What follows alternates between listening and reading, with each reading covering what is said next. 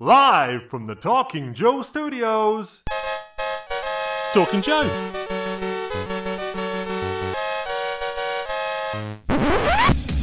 Talking Joe is on the air. Hey, hey, hey, it's me, Mark. Hi, I'm the problem. It's me. I will be your host today, bringing you a fresh dose of G.I. Joe straight from the Cobra Casino fridge, which we haven't seen in a little while. If you're new to the show, you can find out all of the details over at the website, which is talkingjoe.co.uk. Now, today is very exciting because we will be looking at G.I. Joe. A Real American Hero, issue 300, released 19th of October 2022. It's G.I. Joe 300, everybody. It's a heavily stylized issue portraying a battle between a cloned army of 300 Snake Eyes who are outnumbered by a Cobra army, uh, but they somehow triumph. And joining me, as always, it's a real Spartan Tim. How are you, sir? I'm, I'm glad you included that word for that that qualifier for my name because I think your your joke was close enough to the actual issue and your delivery pleasantly dry that some of our audience may not have thought you were joking and may have thought that you were actually describing the plot of issue 300. Hello, Mark. Hello, listeners. I'm good. Good. Uh, yes, I was referring to the comic book graphic novel by Frank Miller, 300. Yes. So uh, I had some uh, other business from the, the last episode. Do you remember we were talking about that cool cover from uh, SL Gallant, which is those those sort of scrawled doodles by Cobra Commander on a piece of paper? Yes. and you said that you thought it might be divisive, that some people might love it and some people might hate it. I put that to the test to try and find out what the listeners thought. And I ran two polls, one on Facebook and one on Instagram.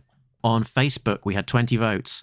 75% said they love it, 5% said they hate it, and 20% were on the fence. Uh, and on Instagram, I gave it a choice of two cool or not and we got a 75% cool. So uh, the consensus, at least among those who voted there, uh, is a hit. Interesting. Interesting. I would not have guessed. Hmm. Yes, I guess we don't need to spend a lot of time talking about this comic from the previous episode. We can talk about the new issue for the current episode. Exactly. But yeah, you know me. I'd, I'd love to talk for another 20 minutes about that cover. the the other little bit of news ahead was that um, there was there was an interesting interview from uh, Roy from Growing Up 80s.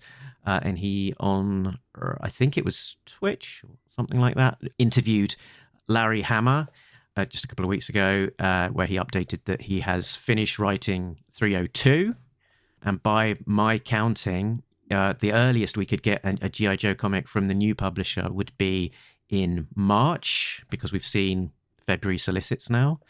Um, so if he was to continue at a pace of writing one a month, by the earliest that the next issue came out in in March, he should have already have uh, about six or so issues in the bag. That assumes that everything goes right. That that Larry doesn't, uh, that mm. Hama doesn't, you know, catch a cold, or uh, you know, we have heard from in, in, some of our episodes, you know, when you're dealing with a licensor, you know, you send the artwork or the script or the cover to get approvals, and sometimes, you know, what should be a one or two day turnaround is a lot longer, and then a book falls behind, or if you have lead time, you use up your lead time, or mm you know the penciler now has to draw a, an issue much faster or the letterer and colorist have you know two days so yes it would look like in an optimistic take that uh, the new publisher is banking some issues mm. but in comics publishing you know schedules only slip you know yeah. you you tend not to have you know very rarely do you have a brian michael bendis and a mark bagley who both you know, Bendis can write five books a month, Bagley can draw two. And so they, you know, they say to Marvel, uh, we'd like to do twice as many issues of Ultimate Spider-Man for the next six months. And Marvel hmm. says, mm. okay. Or Marvel says, hey, do you think we could do an extra issue every few months? That'll just make us more money. And Bendis and, and Bagley say, we can do more than one every few months. yeah, but I was and I was thinking as well that that this this approach to kind of banking a few scripts and building up a little bit of a buffer um, can only be helpful as well if their if their new publisher brings on board um, an art team who require more than a couple of weeks to to turn around the book. So I don't think very few artists outside of Bagley and uh, S.L. Gallant can turn around an entire issue in two weeks. So, yeah, I think that buffer will be helpful. Yeah.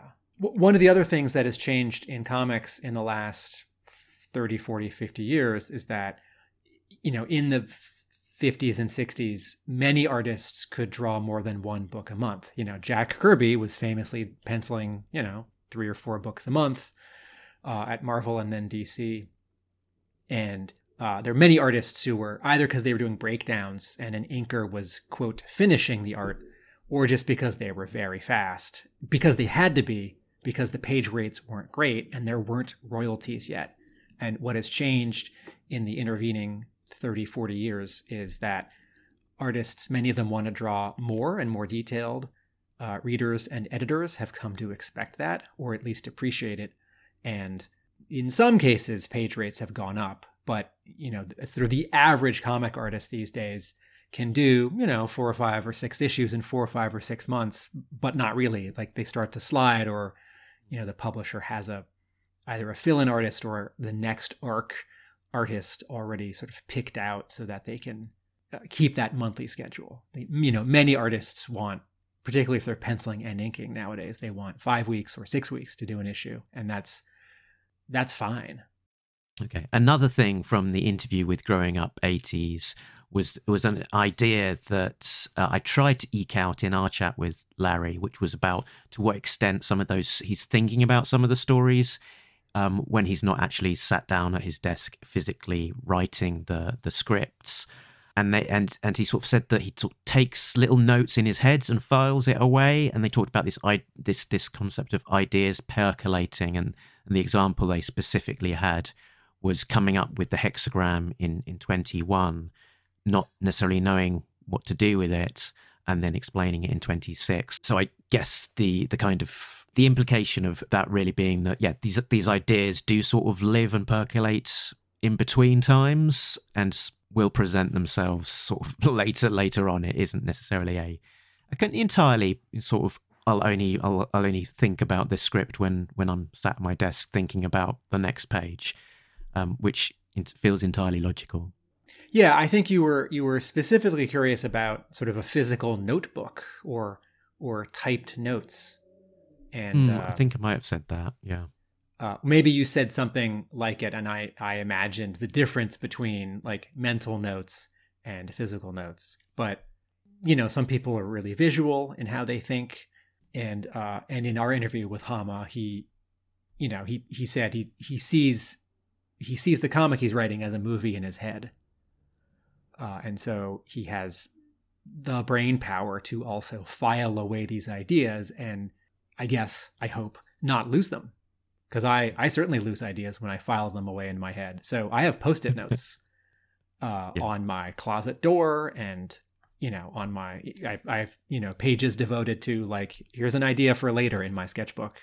Sometimes I send myself an email or I text my wife, and the text to my wife starts with "Note to self." Very good. Um, so today we are talking about uh, issue 300, just out this very week at the time of recording. It was brought to us by writer Larry Hama, artist S.L. Gallant, inks Maria Keane, Colors Jay Brown, Letters Neil Uyetake, Editor Riley Farmer, Group Editor Tom Waltz, and Research Specialist Diana Davis. Um, worth noting, I guess, that this is a consistent team that we have had really for the last 10 issues, bar the fill in issue from uh, Andrew Griffith. So that in itself is, is something somewhat to be celebrated. Yeah, that has a nice feeling. And not that one has to make this choice, but if I could have something a little less uh, flashy or exciting, or in this case, something that's rushed. You know, we know that Shannon Gallant has not had sort of the normal amount of time to pencil these issues. I would rather these issues all get that consistency rather than, you know, two of the issues drawn by Jim Lee and then three of them drawn by the normal teen and then one draw by drawn by like, you know, like someone's dog with their eyes blindfolded and like their left hand, right? In in a day. Consistency counts for a lot in in the monthly grind of comics. You know, if GI Joe was not a monthly comic but was, you know, like an annual graphic novel, that would, you know, I would have a different, you know, and you know 10 issues with a almost completely consistent team i also like with gi joe because that looks back to other runs on gi joe the earlier shannon gallant run particularly but you know the you know all the people who drew the book when it was at marvel who you know stuck around for more than you know eight issues yeah and and i mean in terms of this run finishing up as as well just to to have the the most consistent team c- coming back, in particular SL Gallant doing the the pencils. You know, he's done close to hundred issues on this this run of 155 up to to 300. You know, just that in itself, I think, is is a it's it just feels very cool. I think that that he's coming back to to finish it up, off. There's there's probably a better word to describe it. Just the feeling of, you know, that that um you know resolution, that consistency? I think of it as I, I've had many thoughts about 300 coming into 300, and I think editor Tom Waltz made a reasonable and calculated and smart decision that you know th- this book absolutely has to ship on time because you know we thought that the final day of the license that IDW has with Hasbro for GI Joe comics might be the last day of 2002. We're not sure, but whatever the the the deadline is, you know, once that legal obligation is over, IDW cannot make and sell any more GI Joe comics, and so. You know, the final issue must come out on time, whatever the date for on time is. And uh, Gallant has such a consistent track record of getting issues done in a pinch, and they always look good. Some of them, mm. some of his issues look great. You know, like the last issue, that, the the two issues that he did, or the, the one or two issues that he did in the last few years, where he also inked, I, I particularly liked. So I think it is both a a reasonable, both compromise and also strategic decision from editor Tom Waltz, right? Because if you you know, let's let's say it's like, oh, let's get everyone back who's done an issue for IDW, and they can all do half an issue, right, leading up to the final issue.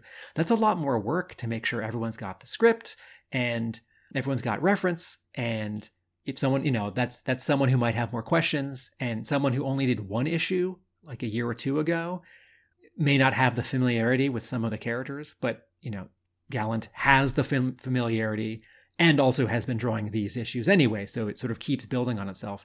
Secondly, I also feel like having him do the final run of almost 10 issues is kind of a reward, sort of for loyalty and out of loyalty.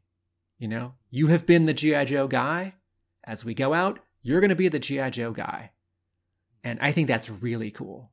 And my only regret, and this feels very, you know, this feels very of, of a piece with G.I. Joe and licensed comics and the monthly grind of comics and the monthly grind at Marvel in the 80s, where G.I. Joe was a comic.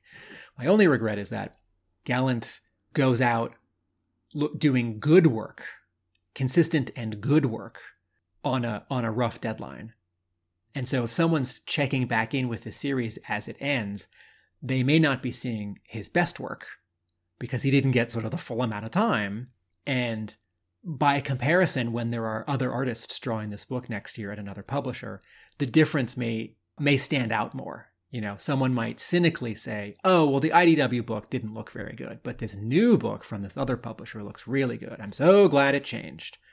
So with my with my magic wand, it's like, uh, maybe maybe have someone do a, another fill in, you know, for two ninety nine, and then Gallant can do can actually spend a, norm, a, normal amount of time for three hundred, particularly since it was oversized.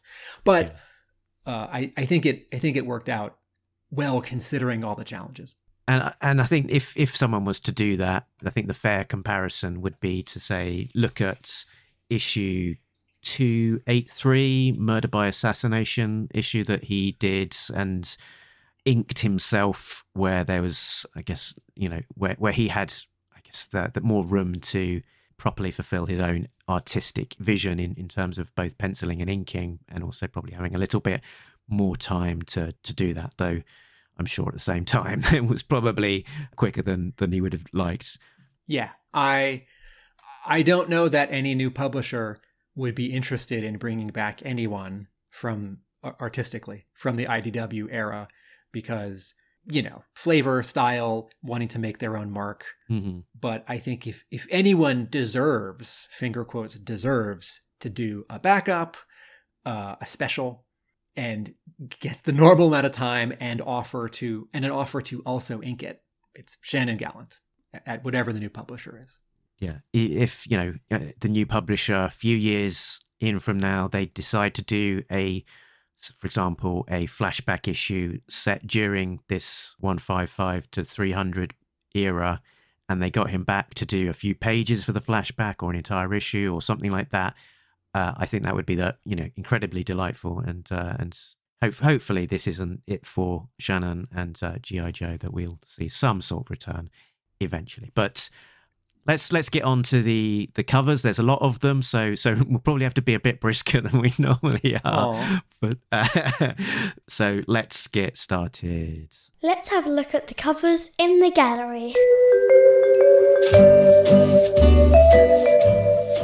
okay um well and we, we did a whole episode about cover a yeah so let's let's make the point that if you want to hear more about jamie sullivan and cover a there is uh, an episode which was you know uh, had a lot of time devoted to that uh, talking joe episode 176 uh, where we had an, a long interview with uh, jamie and sort of delve a bit more into the detail on that one.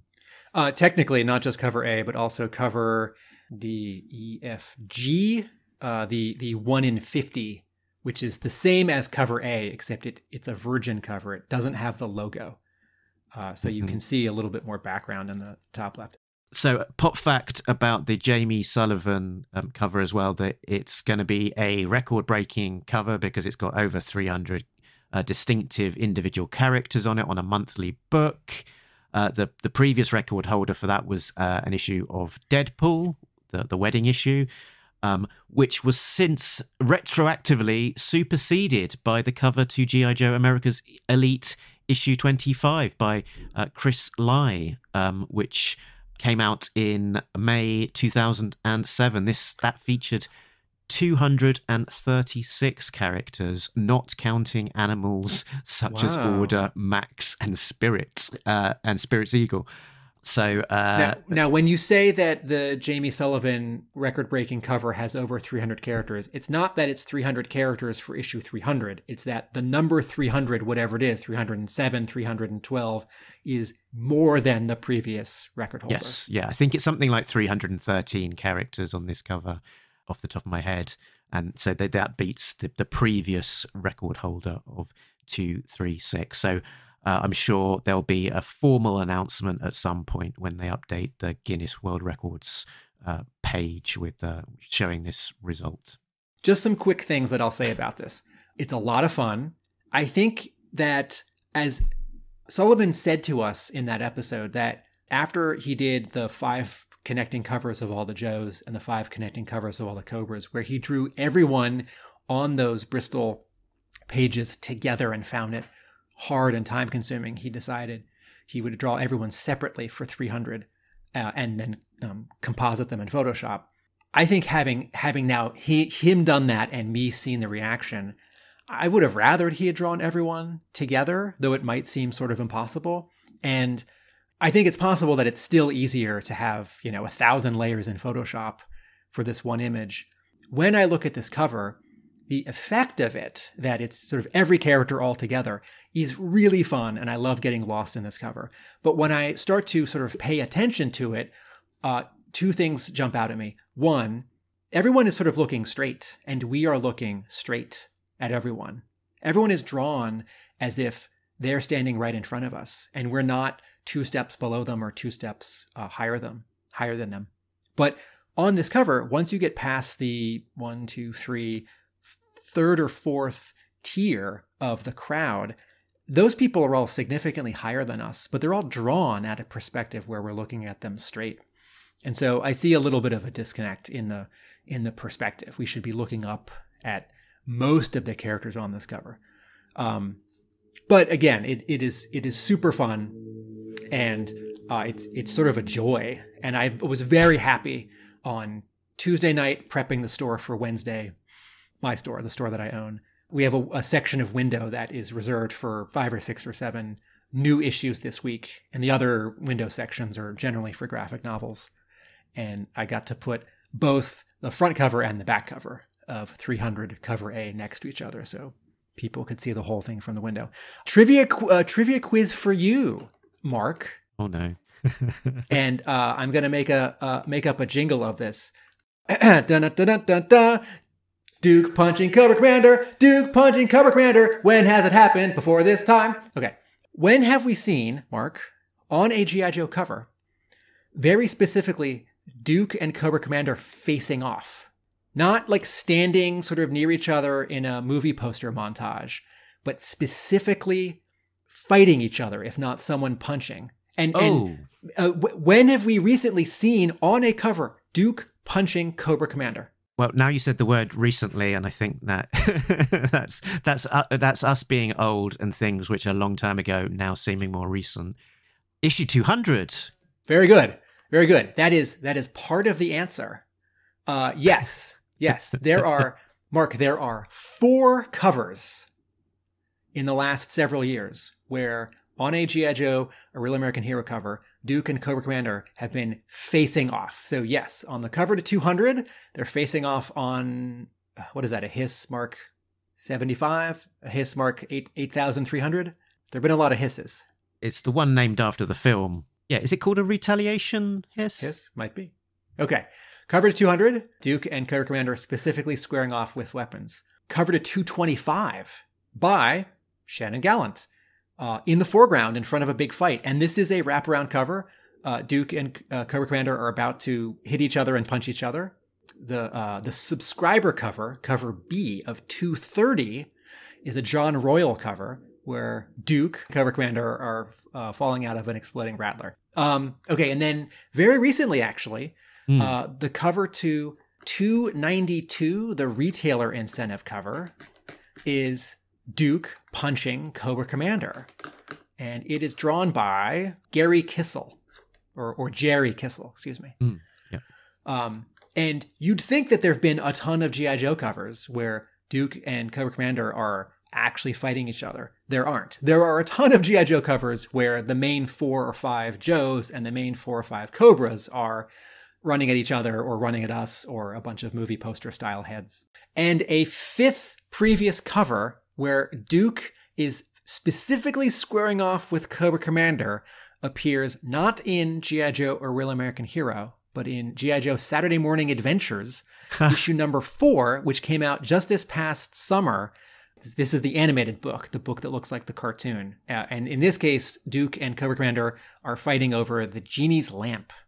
All right, so cover B for issue 300 is the fifth and final part of Jamie Sullivan's uh, All of the Cobra Command uh, connecting covers cover. Destro and the Iron Grenadiers are uh, spotlighted here. It's great. And then we've also got some.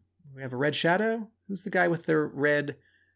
Is that a, that's a, that's an Iron Grenadier? Who's the guy with the red beret on the left with the long coat? I knew you were going to ask me that. I've looked it up before. I think he's, He's- called he- something like Major Duncan. Is he from a fan club or GI Joe convention box? Wow, set? I can't believe that I got that right. Yeah, he was released, uh, bagged in the Iron Grenadier Ground Assault 2 pack with Darklon at the 2012 International G.I. Joe Convention in New Orleans. Great. All right, cover C uh, is uh, drawn by Netho Diaz, and it is the five or so most popular Joes uh, running at the five or so most popular uh, Cobras. What's neat about this is that everyone is doing something sort of different. How they're running forward, how they're uh, kicking or lunging or what weapon they're using or uh, which hand uh, they're favoring. A lot of excitement in this cover, and then there's a big sort of uh, there's a big lightning strike uh, happening there is. in the middle, sort of from the top of the cover behind the logo, um, and there is uh, sort of fire and or explosion on the bottom right, sort of behind the Baroness, sort of behind her in the sort of off camera in the scene. And I thought that if this comic book could only have a single cover with no variants, maybe this would be the one. This sort of gets my, it's not a prize, this sort of gets my pick. It's like, okay, if we had to pick the covers that did get drawn for this issue, if we could only use one and it could only be sort of a regular front cover, and not a wraparound. Uh, yeah, quick one on that one. That originally, I believe, Cobra Commander was drawn with a hood Aha. and with co- with um, the Hasbro veto on the hooded Cobra Commander. I believe that that was requested to be changed to the helmeted uh, Cobra Commander. And unusually, Stalker is using an AK 47, uh, a rifle not traditionally right. Uh, associated with him. Um, Although there is, there is a lot of use of that particular weapon in this particular issue. So maybe not so strange. I, I I got the the sort of sense that this cover um I don't think that this is necessarily Cobra Island or a volcano. It, it could just be sort of, you know, the rocks where Joes and Cobras pose for these kinds of covers a lot of time. Cover to 225, for example. Um, the the red background sky color and the uh, explosion behind uh, the Baroness and under Mindbender on the right do put me in the mind a little bit of uh, you know, sort of not just battle and and and ordnance going off, but you know, there's a lightning strike, so something a little bit in the direction of a volcano. Cover D is drawn by Kieran McKeown, uh, with colors by Louis Antonio Delgado. Uh, this cover sort of inadvertently looks back to the Tony Salmons' cover for issue 88, uh, inked by Randy Emberlin, where you have uh, four Joes on the left facing off against four jo- uh, Cobras on the on the right, and it's just heads. Uh, and this is not quite that. This has a, di- a different composition. This has five Joes on the left and four Joes on the right, but they're split between the top and the bottom. What's great about this cover is that McKeown draws everyone with different facial structures. Everyone has a different nose, different lips, different eyes. Uh, everyone's nose or uh, mouth is a different height, sticks out a different amount. So these are these are really specific, not just characters but people. Uh, and there's there's really solid inking here. There are, you know, some bold, thick lines. A little unusual that Gung Ho has blonde eyebrows and a blonde handlebar mustache, but I'll allow it. Also, very cool that it's not just that these faces are drawn well and distinctly. There's so much character and acting in these faces, right? Roadblock is tough. Duke is uh, focused. The Baroness is knowing. Um, Mindbender is sneering just with his eyes, right? Destro is superior, right? Like this is an amazing drawing, and I sure wish this person would come back and do some more covers. Uh, the next cover is this is now a uh, a variant. This was uh, for every ten copies of of any of A through D that a store ordered, they could order one of these. This is uh, John Royal and Jagdish Kumar with colors by James Offredi. This is the counterpoint to the issue 299 one in 10 retailer incentive cover, which was Cobra Commander standing in front of a bunch of heads, which alludes to an old John Byrne Fantastic Four cover, right? Yep. So here's Hawk in front of a bunch of Joe heads. And uh, we can see uh, Royal probably has some oddball favorites because based on who shows up and how big their heads are. So I'm going to guess that Royal likes Airtight and Red Dog because if we've seen Red Dog on a cover, like, is he is he on the cover to A? 300A? Let's, let's look next to. Yes, he is. We've never seen him this big on a cover. Exactly. He's he's only ever been just a face on a on a massive group shot. Cover F is uh, a 1 in 25 reeler, retailer incentive variant cover. It's drawn by Ron Joseph with colors by Jay Brown. This one is fun for several reasons. It's got three original 13 Joes, plus I'm going to guess, some favorites from Ron Joseph, uh, because you tend not to get Torpedo and Snow Job on just sort of random covers, plus a Sky Striker. Uh, they're in the water uh, or just by the water at Ellis Island. Statue of Liberty is behind them, and then there's an American flag sort of design motif uh, behind all that.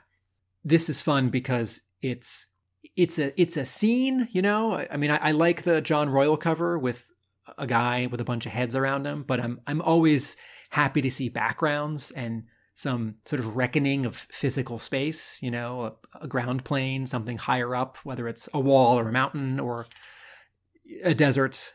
And then cover, um, uh, Ron Salas drew a cover which is uh, an online exclusive for the IDW website. And I believe, Mark, this is where you queue up so I reached out to Ron Salas uh, to to hear what he had to say about this cover, and uh, very kindly he got back to us. So this is what he had to say.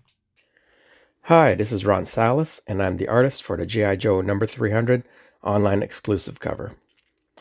Uh, now, I first off, I just wanted to say that I've been a big fan of GI Joe. I've been a big fan ever since I was a kid. It was one of the first comic book series that I always that I ever got into. Um, and I've, you know, had the toys, watched the cartoons, the movies, and everything. So I've been a big fan for many years. Now, I've not really been hiding this fact. Um, so at some point, uh, somebody, Justin from IDW, contacted me about doing some work for them. And it turned out to be this cover. Now, IDW gave me a few different ideas. Uh, one of them was this montage of the most iconic characters of G.I. Joe. And I thought, you know, I you know, I could do this. I could pull this off. Um, and I hope you guys agree. The process is pretty simple. You know, I did everything pencils um, and colors. So, you know, um, this cover, um, I drew it pencil and ink on actual paper and I scanned it and colored it in Photoshop. Um, that's basically it. I mean, it's not really anything complicated. Um, but I hope you like this cover and, um, you know, I hope you guys enjoy the book. Thank you to Ron Salas for that. That's great. Everyone, please check out Ron Salas, S A L A S dot com, or Ron Salas on Twitter, or Ron Salas on Instagram, or Ron Salas on Dribbble. Crikey, what's Dribbble? I don't know. uh, what can you tell us about Ron Salas, Tim? Well, Mark, Ron Salas is Philippine born. He studied in uh, Florida. He's in Virginia now, and he's done work for a variety of clients. Uh, he's done some comics work, and I really like the color in this cover. Right, the color is really the star. Right, there's there's some nice compositional work with this um, forced perspective on Snake Eyes' sword, and I'm always happy to see uh, Roadblock's sec- uh, 1986 costume drawn sort of huh, yeah all the way that it's supposed to be drawn, not sort of combining it with any other costumes.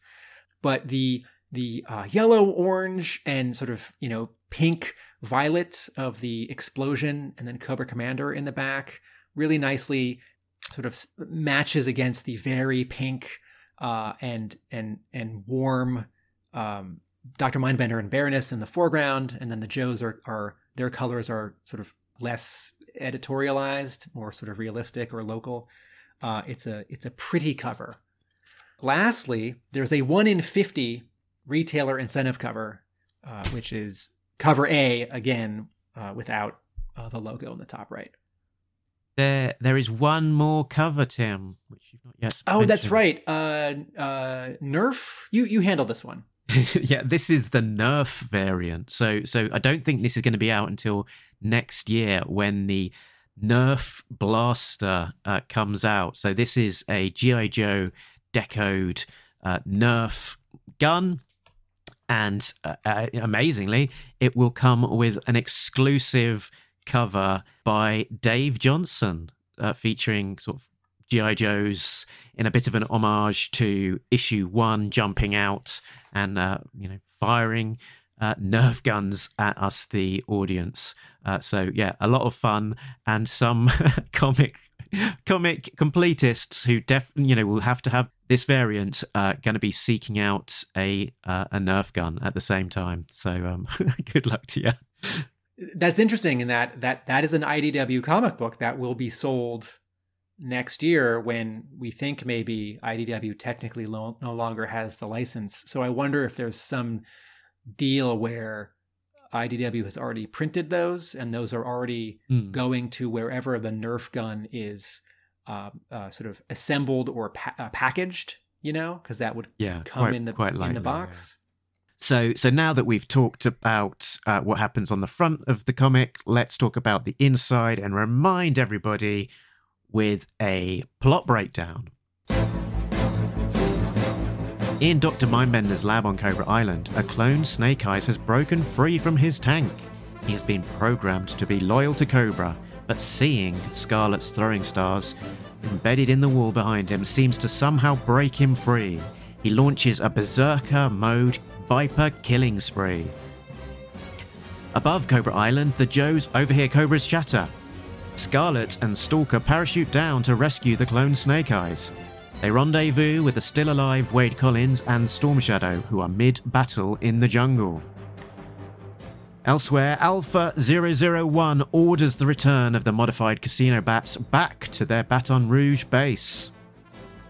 Laura, Sean, Dawn, and Cobra Commander meet up with the another G.I. Joe team in the Whale before they converge with the other Joes.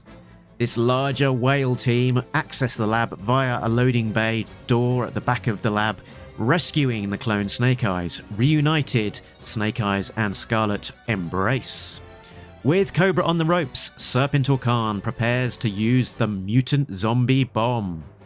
Meanwhile, in the skies above Cobra Island, the remaining casino bot destroys one of the C 130's engines, leaving the plane in an uncontrolled spin, heading for a crash landing on Cobra Island. To be continued in issue 301 from a new publisher. Fingers crossed, we hope. Mark, I was. Do we have? Do we just have to start with the final page, That's one way of starting. or we could hold off? What do you What do you want to do?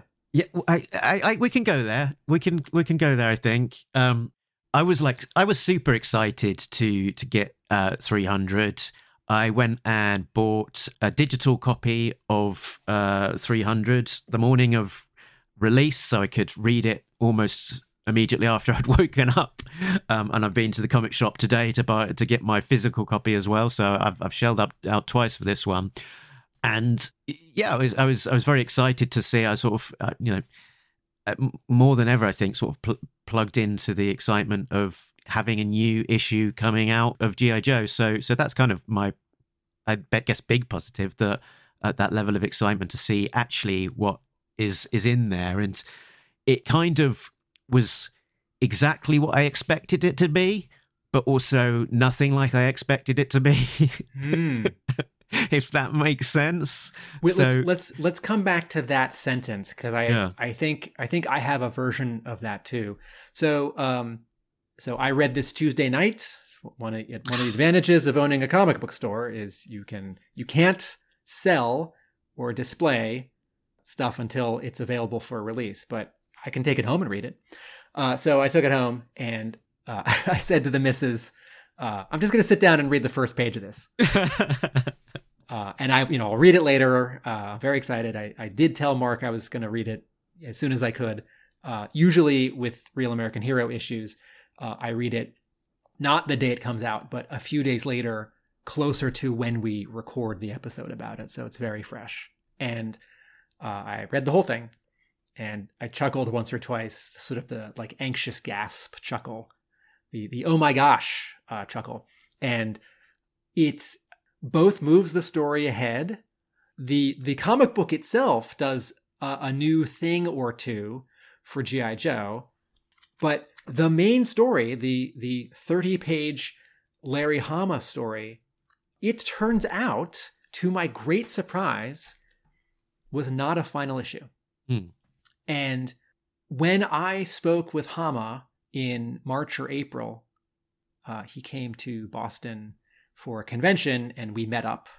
And I was not trying to get spoilers or have him sort of tell me what was going to happen, but I did think, sort of as a writer, he could explain how we, he was going to approach it sort of uh, philosophically.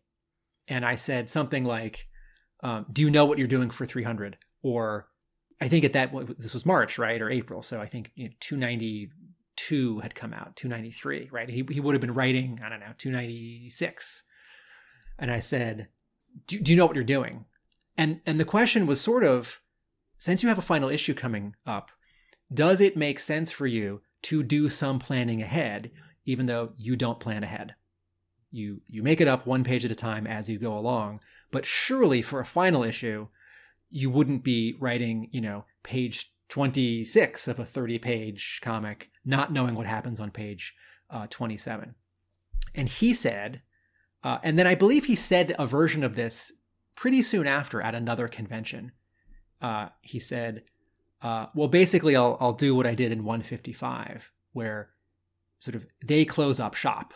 And that way, if it becomes available again, they get reactivated and and I thought that's interesting because you know you and I talked about sort of having the toys available for the next writer, um, and uh, I also thought, yeah, I don't know if I want a final issue of GI Joe to be the final story. You know, I don't know if I don't know if I want Larry Hama's final GI Joe comic to be like some characters retire, someone dies, someone's uh, decommissioned, Cobra Commander and the Brass are in jail or executed or die on the battlefield. I think I want the final Larry Hama G.I. Joe story to be a lot like other, you know, where I have some sense that the story continues. Mm-hmm. And he certainly, in my book, finger quotes, deserves to write a final issue where there is no more story, whether or not, you know, another writer were to pick up this continuity. Um, but I thought, and then and then later at this sort of convention that happened, I think pretty soon after, he said, "I'm not going to kill anyone." In the hmm. final mm. issue, and that that's not a convention I went to. I think that I think you quoted that Mark when we did a podcast soon after that because we've been checking in with sort of you know what Hama has said about the finale and anything that might come after since the announcement. Um, so I thought this issue was going to wrap up the story that uh, the Joes would get Cobra Commander or not quite get him, but you know, the civilians on Cobra Island would sort of be okay. The Joes would get out of there, or we'd at least see them sort of heading home, and that we can assume they're going to get home okay, and that they'd get back to the base and it would be, you know, sort of locked up. I assumed that Hama was going to very, very briefly wrap up the Blue Ninja story. And I did not expect in issue 299 or this issue 300 Snake Eyes to come back because Indeed. I have been counting. Yeah. I think I think I've been counting. I think 3 times in the letters page since 213 Hama has said, "No, he's dead. He's not coming back." Hmm. And so I have I have two thoughts on this. One, if he's going to bring him back, it's got to, you know, sort of be awesome and and emotionally resonant because now with three snake snake eyes that's running around, it feels like uh you know you, have Wolverine and his son and his clone daughter and interesting stories have been told about all of those characters. I like all of those other characters and I like Throwdown and I like Dawn Moreno. But you know, was Wolverine more interesting in the 70s and 80s when it was just him and you didn't know a lot about him? Is Snake Eyes sort of more special when he's he's the one cool silent guy in black who can take down anyone. It's like, well, don't forget, there's also Throwdown, who's silent, all in black, and is learning to take down anyone. So, uh, and and then and I certainly did not expect, I certainly did not expect a cliffhanger on the final page of this issue, and and that's when I sort of chuckled out loud, sort of like a anxious blurting out relief surprise guffaw like, and then I realized, which I had known all along, but I hadn't I hadn't felt it yet. Oh, I don't know when this is getting picked up. Maybe March, maybe June. and you know, Hama has done cliffhangers before where he picks up a moment later, and he's done cliffhangers before where he picks up like an hour later. And I assume the first page of 301 from a different publisher is going to pick up on this moment and this thread, but, but maybe not. Yeah, I mean, in his chat with us, uh, and also in his interview with Michael Kelly that he did for for Hasbro, he, he pretty much said as much as he was going to end it on a cliffhanger, and actually spelt it out to us as well that it was it was a cliffhanger of the Joes in the C one thirties, you know, coming down to to their potential doom. And that he didn't know how it would be resolved until he gets to the next issue, but it will be picked up in 301. So uh, I am expecting when we see 301 that if he has his way and isn't trumped by uh, the new publisher's editorial, that it would be very much the the next split second of the adventure. So, did Hama say at at some point in the last few months of interviews or convention appearances, did he say he did say this, right? That his plans for 300 changed when the news of a new publisher hit?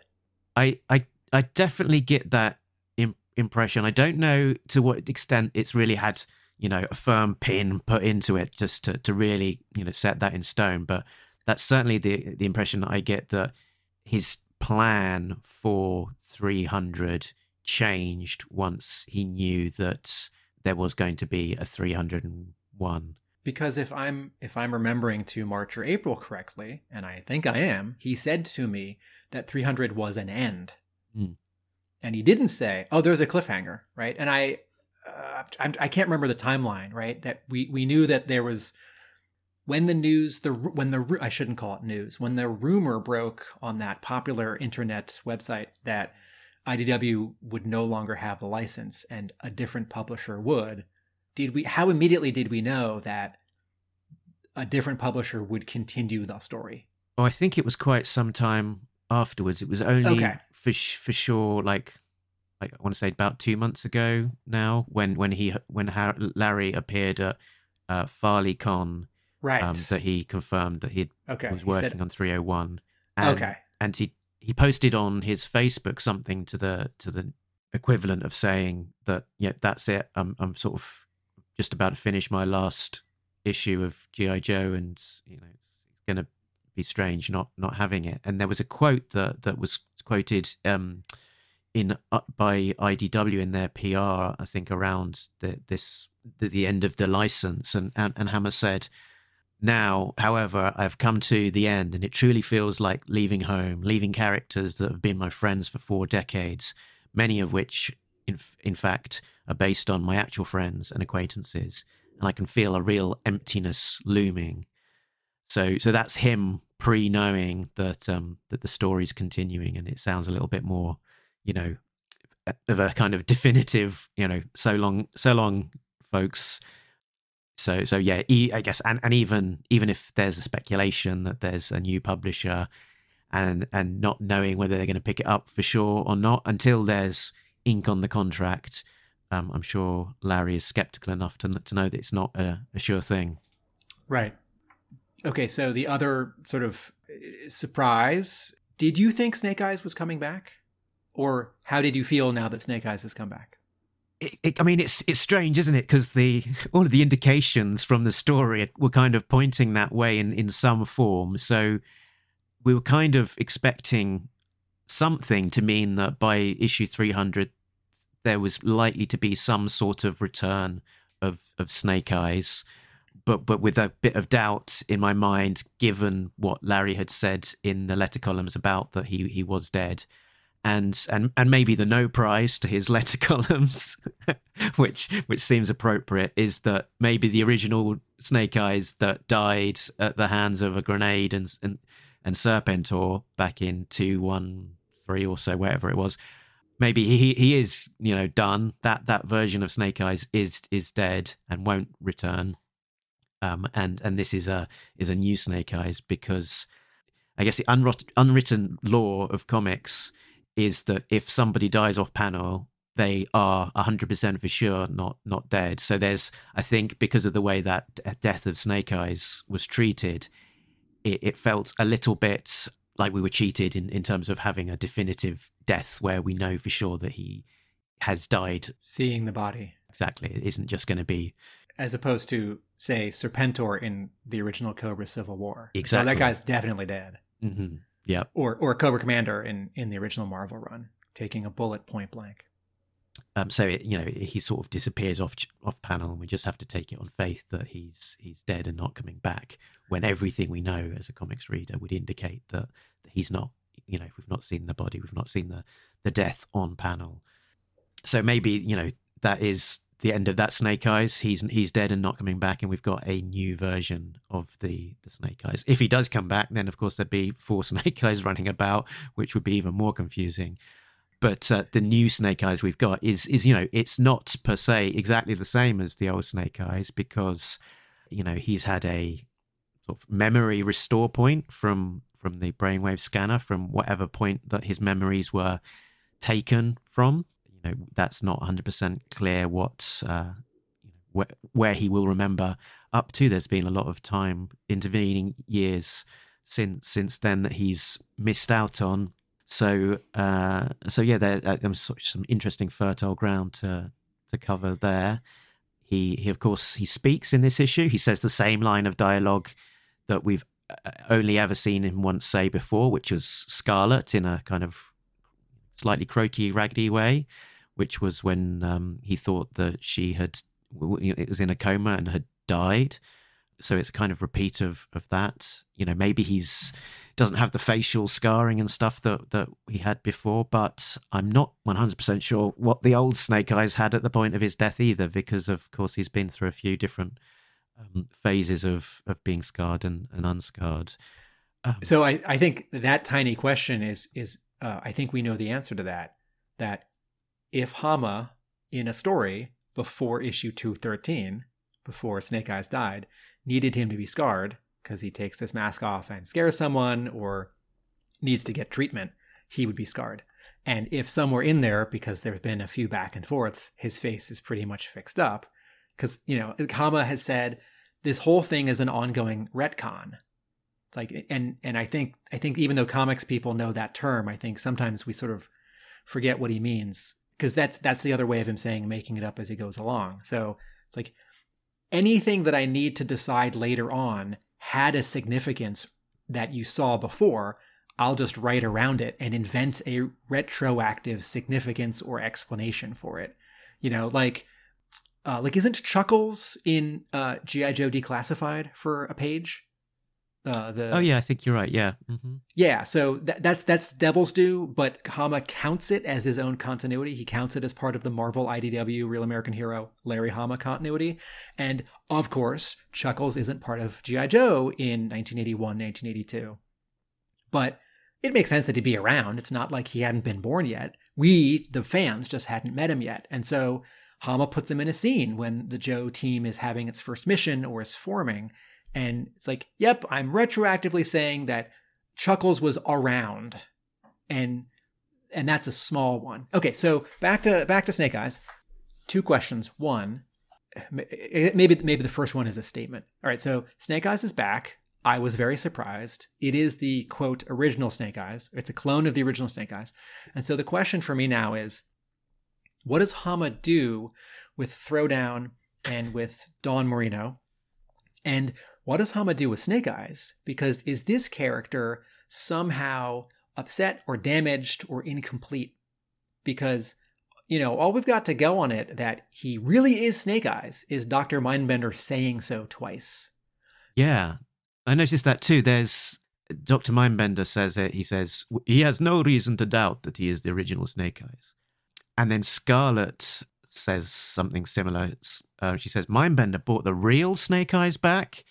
Um, so there's a couple of bits of emphasis that he is the original uh, Snake Eyes, and and there's also a parallel there to to Mindbender coming back as well. We forget that Mindbender died, and this Mindbender we have now is a is a clone, and that was a very kind of quick turnaround of bringing him him back, uh, and and sort of really, to all intents and purposes, is treated as the original Mindbender. So, so there's a there is a kind of precedent to bringing a character back and almost almost saying, "Yep, you know, they're the same." Yeah, I think if I, I think if we were to quiz Hama right now, like is Mindbender a clone? I might I think he might say, "Huh, let me think about that." Whereas you and I would say, forgotten, "Yes, yeah. he definitely died on the sunken freighter. He definitely was cloned because he had a new action figure in what 93 or 94 and he, and Hama had to bring him back."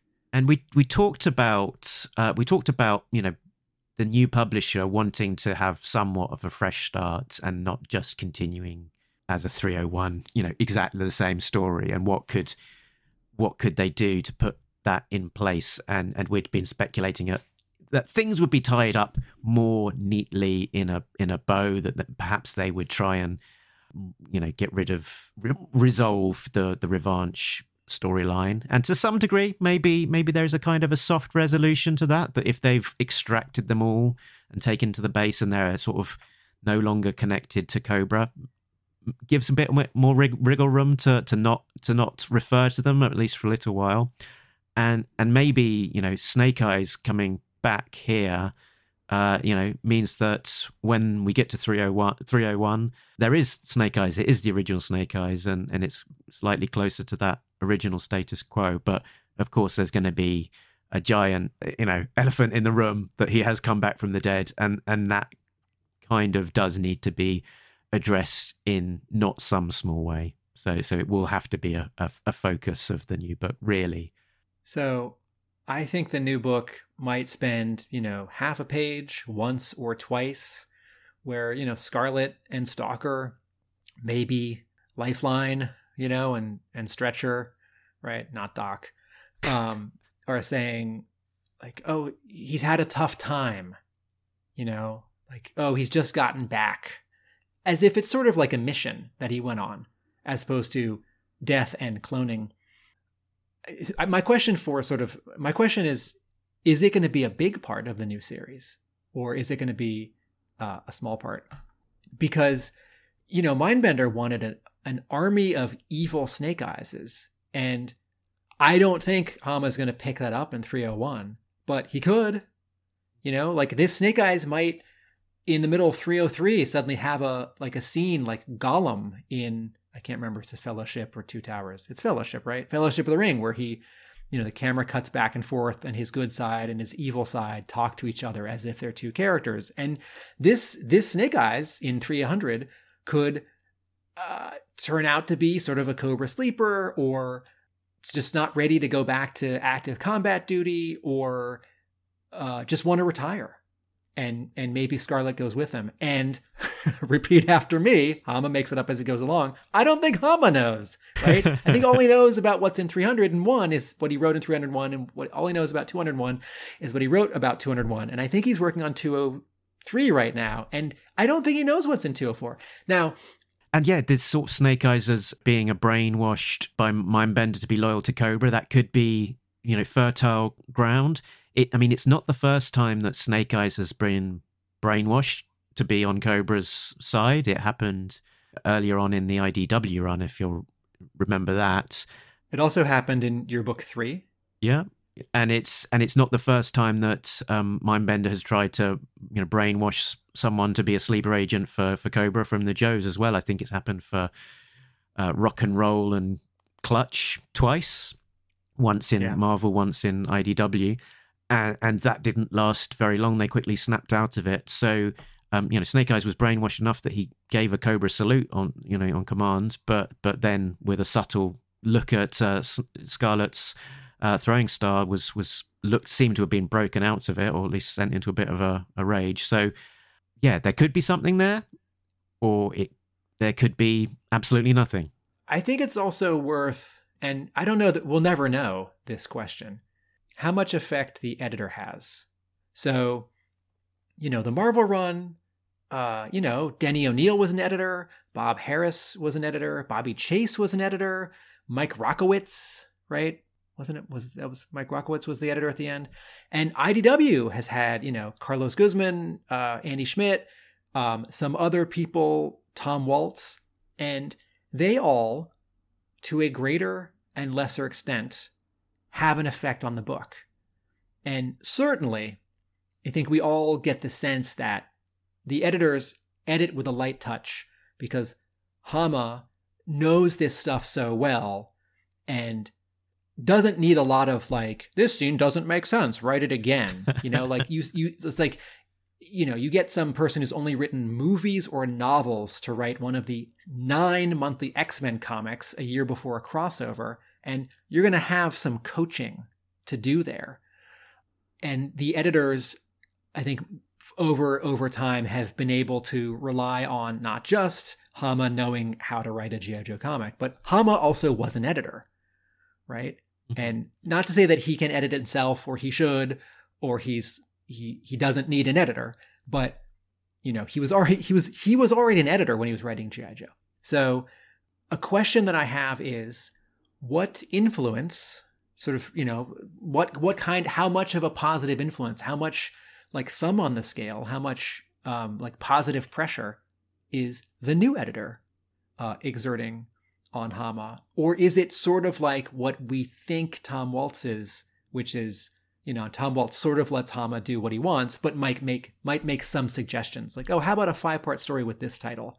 Or, hey, you want to introduce some new characters? Or hey, how about some flashback stories? And I think from the the sit rep at the front of the book that we've been seeing over the last few issues, I think that to some degree the editorial team were thinking that the story might go in a slightly different direction because there's this you know reference to Cobra and, and GI Joe characters being brought back from the the dead, and I somewhat think that they they were thinking that yeah, this would be a cool opportunity. We can bring back Crocmaster and Raptor, and you know maybe we bring back Doc and, and all these other characters that have been dead with this, you know, and just have sort of a bit of a fun, sort of crazy resurrected Clone Wars, and and possibly that the ambition of that bit you know, as as Larry was making it up as he went along, it just didn't go in that whole that whole direction. It was just like more focused on a on a singular clone, Serpent or Snake Eyes. The other ideas maybe fell by the by the wayside.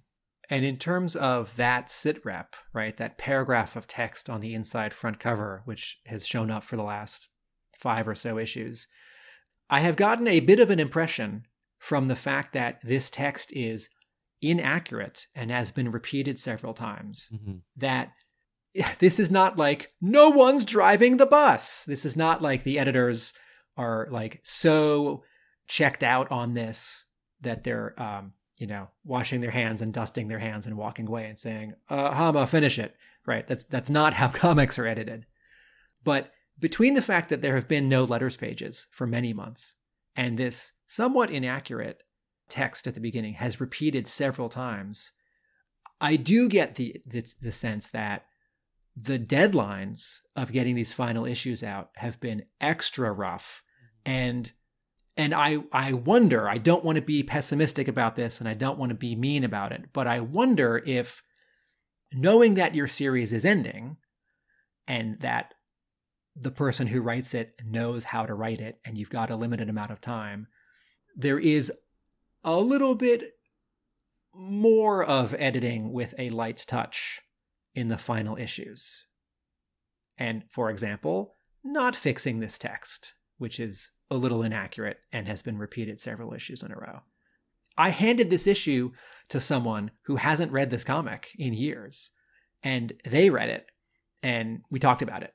And I think they may have been a little thrown off by the this te- I mean they wouldn't know that the text is ne- necessarily inaccurate because maybe the reference to resurrecting Joes and Cobras alike, you know, happened a couple issues ago and this person is just reading 300. I I do wish that this text had been changed a bit with with this issue and with the previous issue. It's like, okay guys, we know we know that's not what's happening anymore.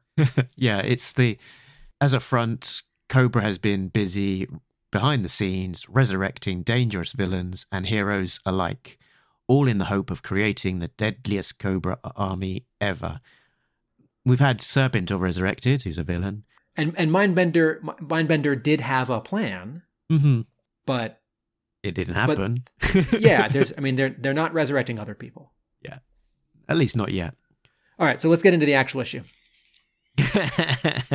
we we were talking about the cliffhanger as well. There was there was one other Oh, thing I wanted to mention about that, which was when um, Larry Hama was talking to Michael Kelly and about this this cliffhanger and ending ending 300 on a cliffhanger.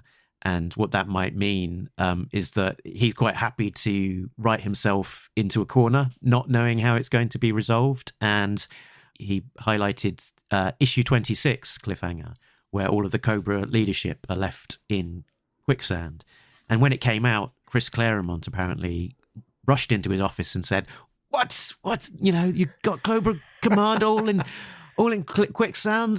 How are you going to get out of this one?" And he and Larry was like, "I don't know. I've not written it yet." uh I forget what issue it is. Is it is it like 113 or 115 where the uh the uh the mobile battle bunker is dropped out of a plane and the three Joes in it scream and then and that's the final page like oh Mhm. they're plummeting to their doom because the um the parachutes have all torn because it's too heavy and i remember reading that and i think and i thought oh no i have this vehicle and one of these guys not, not that i can't play with them if they die in the comic but um and you know the next scene in the next issue it's like oh right right The backup uh, parachute, yeah. yeah, the, those parachutes were supposed to tear, or they're allowed to tear. We have backup parachutes. That was to slow us down. Like, oh, phew. And actually, Larry, in this very issue, he's kind of written his way out. Should he choose to to use this or come up with something entirely different? He said, "This is Wild Bill. There may be pockets of hydraulic fluid trapped by air bubbles. If one breaks free, we might be able to get enough traction to pull out. Might. So." Yeah, maybe maybe we'll get have an air bubble moving in in between uh in between Um, 300 and 301. Uh, if if if any editors uh, at uh, any at, at a particular publisher uh, who currently have who are taking over the rights to GI Joe comics would like to hire me to draw a variant cover of a fuel line with some liquid in it and some air bubbles, I I know I can pull that off even with a tough deadline. I also, when I read that word balloon, I thought, and I went, I went back from the final page and I thought, okay, is this the way that, that they get out? But then I thought, well, that's not really dramatic. So is there some like ninja who's going to jump onto the wing with the, and with the handle of their sword sort of bang on the wing where the hydraulic line would be? I believe they've got a ninja on board, Tim. They've got um, Jinx up there. So um, Oh, that's right. That's right. Also, you know, like, you know, you can you can escalate the stakes and you can de-escalate the stakes like a like a fader on a sound mixer. You know, like a like a slider, like a volume slider. The plane can crash and the Joes are roughed up but okay, or one of the Joes has a broken arm, and the plane can crash and half the Joes can perish, and the plane can crash, but other the rest of them be okay, and the plane can crash and get torn up and all the Joes get tossed out of it and the plane crashes into the casino and a bunch of civilians get taken out. You know, there, there's a range. Uh, I'm guessing it would be on the on the lower end of that, if not just that the plane gets uh, saved. Okay, so let's get into the issue. we're, we are in the issue. We are in All the right, issue. so Um, so the most important thing about the issue is is of course what is breakout star of the last two arcs, Jeffrey the Techno Viper, getting up to this issue.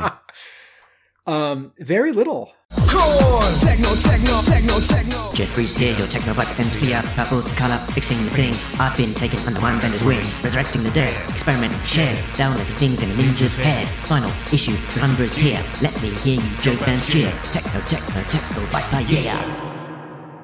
Uh, we see him on page two, right? He's by the giant zombie bomb, and uh, then he disappears. Oh, he gets away. Uh, the page where one of the Vipers says he's in full berserker mode, mow him down. We see him in panel three, and then he's pushing with uh, another Viper and a Televiper and Mindbender. He's pushing the mutant uh, zombie bomb out on a, a a gurney on a table with wheels, and that is the last we see of him. Yes, we don't see him on the third to last page when uh, Serpentor Khan and Mindbender are arguing about using uh, the bomb. So he is still in play. So we'll see what he gets up to in uh, in 301. All right. So part of what part of what um, struck me about this issue was was format. That it is an over length issue. That is the term from IDW's catalog solicits. And when issue 250 came out, 250 was quote oversized. And I want my final issues, my first issues, my anniversary issues to be double sized, right? I want 48 page, or I guess these days, 40 page comics. And you know, there's there's a little bit of play there if you have some pinups in the back, if that counts as an extra, as one of your double pages or not. So a normal GI Joe issue in the IDW run is 20 pages. This main story is 30 pages, and a normal GI Joe comic is uh, four dollars. This comic is seven dollars. And when IDW did extra pages for issue 250, the math worked out. Four dollars for a regular issue. That issue was five dollars. It was four extra pages, and uh, that math works out. That ratio is the same. You're paying an additional 25% for an, an additional 25%. And I got very excited that with this almost double cover price on this issue, that this issue would be almost double length. And I am happy with a 30 page main story uh, from a 20 page main story. Well, the the story the story isn't quite double length. It's ten pages more, but the the actual number of pages pretty much is. Yes. So then we get. So this is an interesting first for a, a, a GI Joe comic from uh, in in this IDW run, where instead of where the letters page would normally fall, or an ad for the next issue, or some other IDW book, we get the B cover, the C and D cover, uh, the F cover, uh, the G cover, the H cover. I'm getting these letters wrong, but we get except for the um, online exclusive and and the Nerf exclusive, we get all of the other other covers, and that's fun.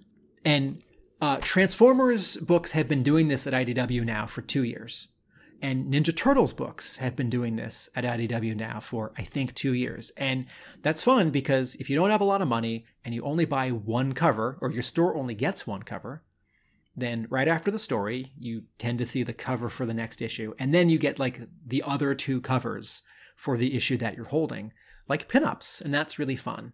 And I like that. And I think you should have that because I think as a monthly re- monthly reader, you should be rewarded with seeing all of the covers. Because if you were to buy the trade, which is generally tre- cheaper than buying the singles, you would get all of the covers in the back.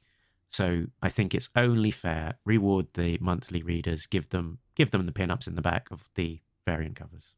But in this case, this has not been the the sort of running uh, standard for Real American Hero, and I can't help but feel that these five, one, two, three, four, five, six, seven extra pages of covers.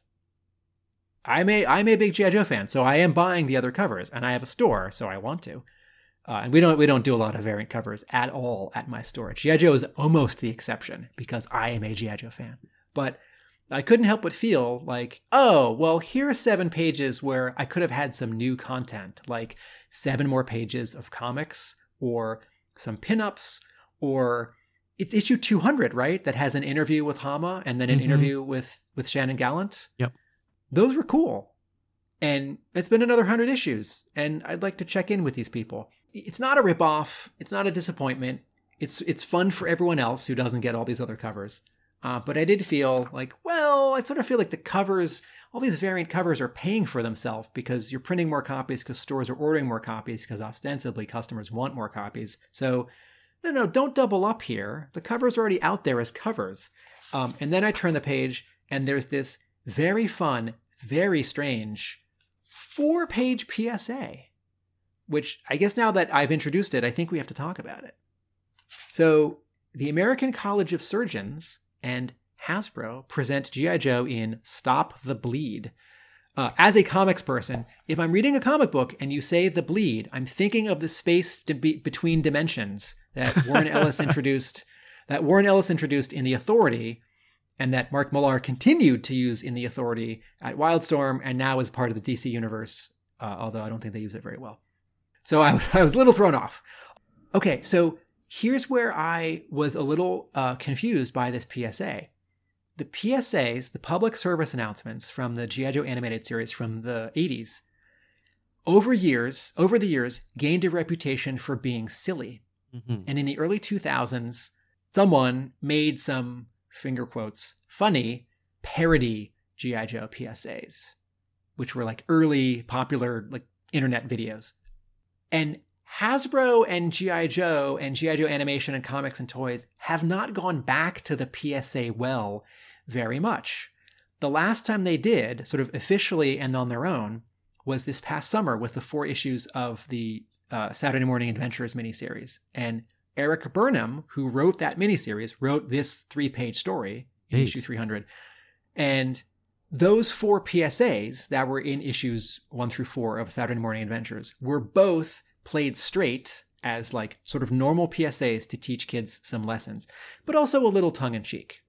And this PSA in issue 300 is not played tongue in cheek. Okay, the previous time that Hasbro officially went to the PSA well was I- don't know around 2007, 2010 when they were doing the the comic packs with figures.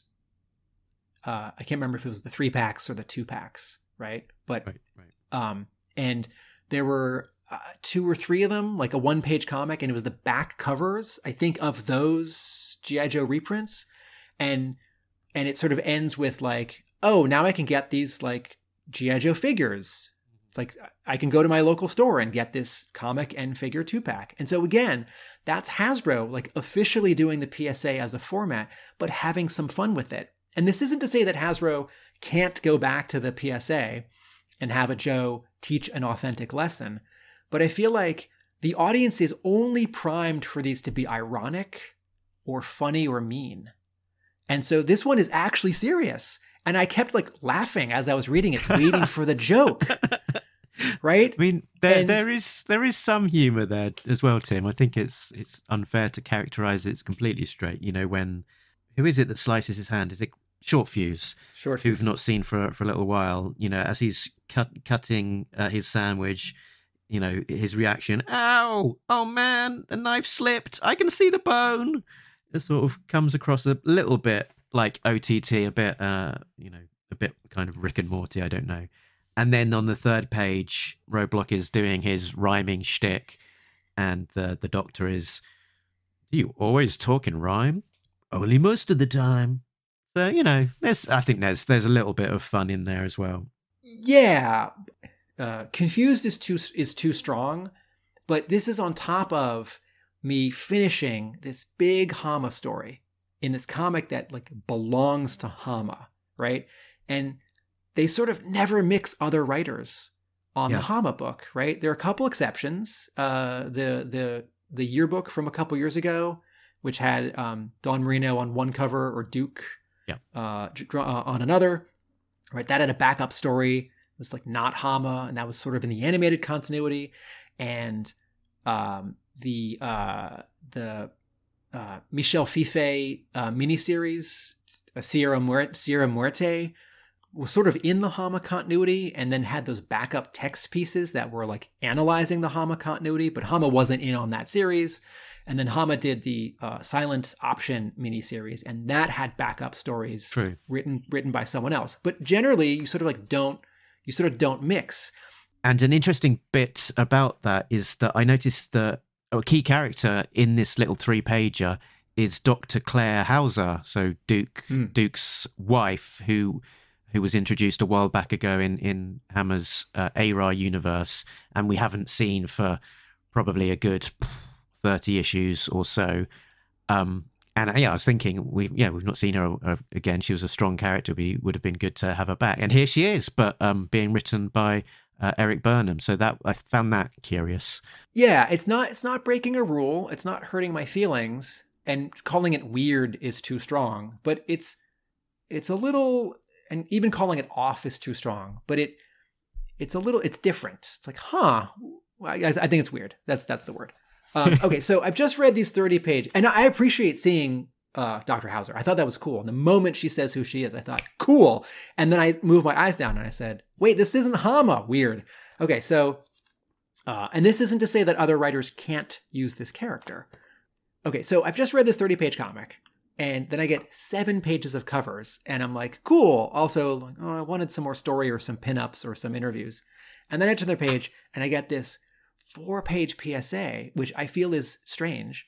And it's not in this continuity. And so, uh, you know, I don't, I don't know what the calculation of, you know, paying writers and artists and time for schedule, you know, like they said to Hama, you've got 30 pages. And then they did their math and they said, okay, we're going to charge this much for the issue. It's this many pages. Oh, we've got some extra pages. What can we do? Or Hasbro said, hey, we just made a deal with the American College of Surgeons and we very much want this to show up now, right? I don't know what happened. That would be my bet. I, I bet you that there was a conference, uh, a Hasbro bigwig uh, met someone from the Royal College of Surgeons. They've they said we've got this thing called Stop the Bleed. It would be really good if we could do something together somehow. And the Hasbro bigwig went, huh? We've got that GI Joe brand, and they used to do those PSAs and they've got those comics, haven't they? It would be, you know, a cool thing if we were, to do something with you, or we think your campaign "Stop the Bleed" is great. Let's let's let's put something in the in the comic. I'll get on the I'll get on the blower and make something happen. So I am all for anything that gets GI Joe in front of people. You know, tie-ins with Nerf, PSAs for the American College of Surgeons, but it does feel strange to me that this happened in issue 300 which is, I thought, like IDW's, you know, swan song and a big chance for Hama to tell a bunch of story, even if he's not going to wrap everything up. And I might be bringing my own baggage. It's like, I needed 300 to be the bestest issue ever, whether or not it's the final issue, because it's the final issue for now, and I'm sad, right? I don't, like, if, if me bringing in my, my, my expectations is coloring this too much, and I like this comic, it's, it's fun, but We've never had a PSA in a G.I. Joe comic. Marvel, Dark Horse, IDW. We've never had an official one, right? I don't mean the sort of jokey one that was in Saturday Morning Adventures. And I loved those, by the way. And, you know, th- this is these are two these are two good people, the guy who wrote those and colored those to write this one and color those. And Billy Penn, I'm so glad he got to come back one more time for G.I. Joe, right? you know, because he did that issue. I really like that issue. And we all sort of wondered, we all, uh, you and me wondered if people from the last year or so might get to come back one more time, do three fill in pages, do a half a fill in issue, do a cover, do a variant cover. Cool, Billy Penn gets to come back. That's awesome. But these four page, these three pages of comics, and then the one page of uh, sort of diagram stuff, it's it's sort of like you know you're you're on a trip you know, and the last night of your trip, you're going to have a big meal, and someone says, uh, and now for dessert, cabbage. it's like, oh, oh, uh, yeah, I like. It's like, no, we've we've prepared it with uh, some extra virgin olive oil and salt and pepper. Like, oh, I I, I like cabbage. That's not how I expected to end Larry Hama's issue 300 of GI Joe with cabbage, right? And then I turn the page. Sorry, Billy, thinking, you're you're not cabbage. uh, no, no, no, no, no. Um, Erik Burnham, uh, Billy Penn, and Luis Antonio Delgado did a did a great job on this. I do like I do like the art and the story. And an interesting technique as well from from Billy here, sort of clearly creating the the foreground characters and the uh, in the background in slightly different layers, sort of really kind of making that sort of animation style pop Yes, he, in fact, uh, Billy Penn uh, commented about this on Facebook. This is from three days ago. A quick post regarding thankfulness. We're recording this two days after American Thanksgiving. Back in June, I made the move from being an elementary school art teacher over to middle school. This was a big change that I'm still adjusting to. I was sad that I wouldn't get to contribute to G.I. Joe anymore, with IDW losing the license by the end of the year. Then, at the end of the first day of school, I got an invite for a PSA at the end of issue 300.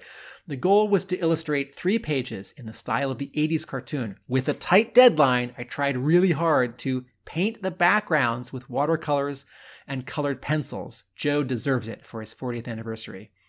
Uh, Eagle eyed readers might even notice that the Joes are meeting in the Deer Lake Auditorium. And now you know. And there's a great photo of him holding the comic, making, making a surprised happy face. So I like the PSA. That it shows up here is so unexpected as to be odd, but I still like it. And then there is a letters page. And I was really hoping that editor Tom Waltz would show up to say goodbye and maybe give Hama or uh, one of the other contributors a couple paragraphs to uh, say something. And I'm for closure, I like that Waltz did show up and that he said some nice things, right? He he's sad to be leaving the book, uh, and now he will be a reader and not someone who helps make it. And he very, very indirectly and diplomatically refers to the fact that some other publisher will have it, uh, and that it won't be IDW. Um, and he he names some people who worked on the comic, which is a thing you do in a final issue uh, editorial sign off there is a person who I wish got mentioned on this page, and that is the editor who I'm pretty sure came up with the idea for this series to continue the Marvel series. And he was the, I think he was the assistant editor when the book started, and that's uh, Carlos Guzman. Um, and I'm not sure at the moment if he's still an editor at IDW. I, I don't think so. But I have been thinking about that person I'm pretty sure that at a G.I. Joe convention around uh, 2015, Andy Schmidt said to me, Oh, it was Carlos Guzman's idea to do this book. Because I think I went up to Andy Schmidt and I said, Thanks for continuing Hama's G.I. Joe. That's so cool. And, you know, like Hama gets a lot of credit. You know, the three editors on this book, or the, the two editors and the um, continuity cop, uh, you know, research specialist Diana Davis get a lot of credit. Um, but let's not forget the person who who had the idea. Hmm.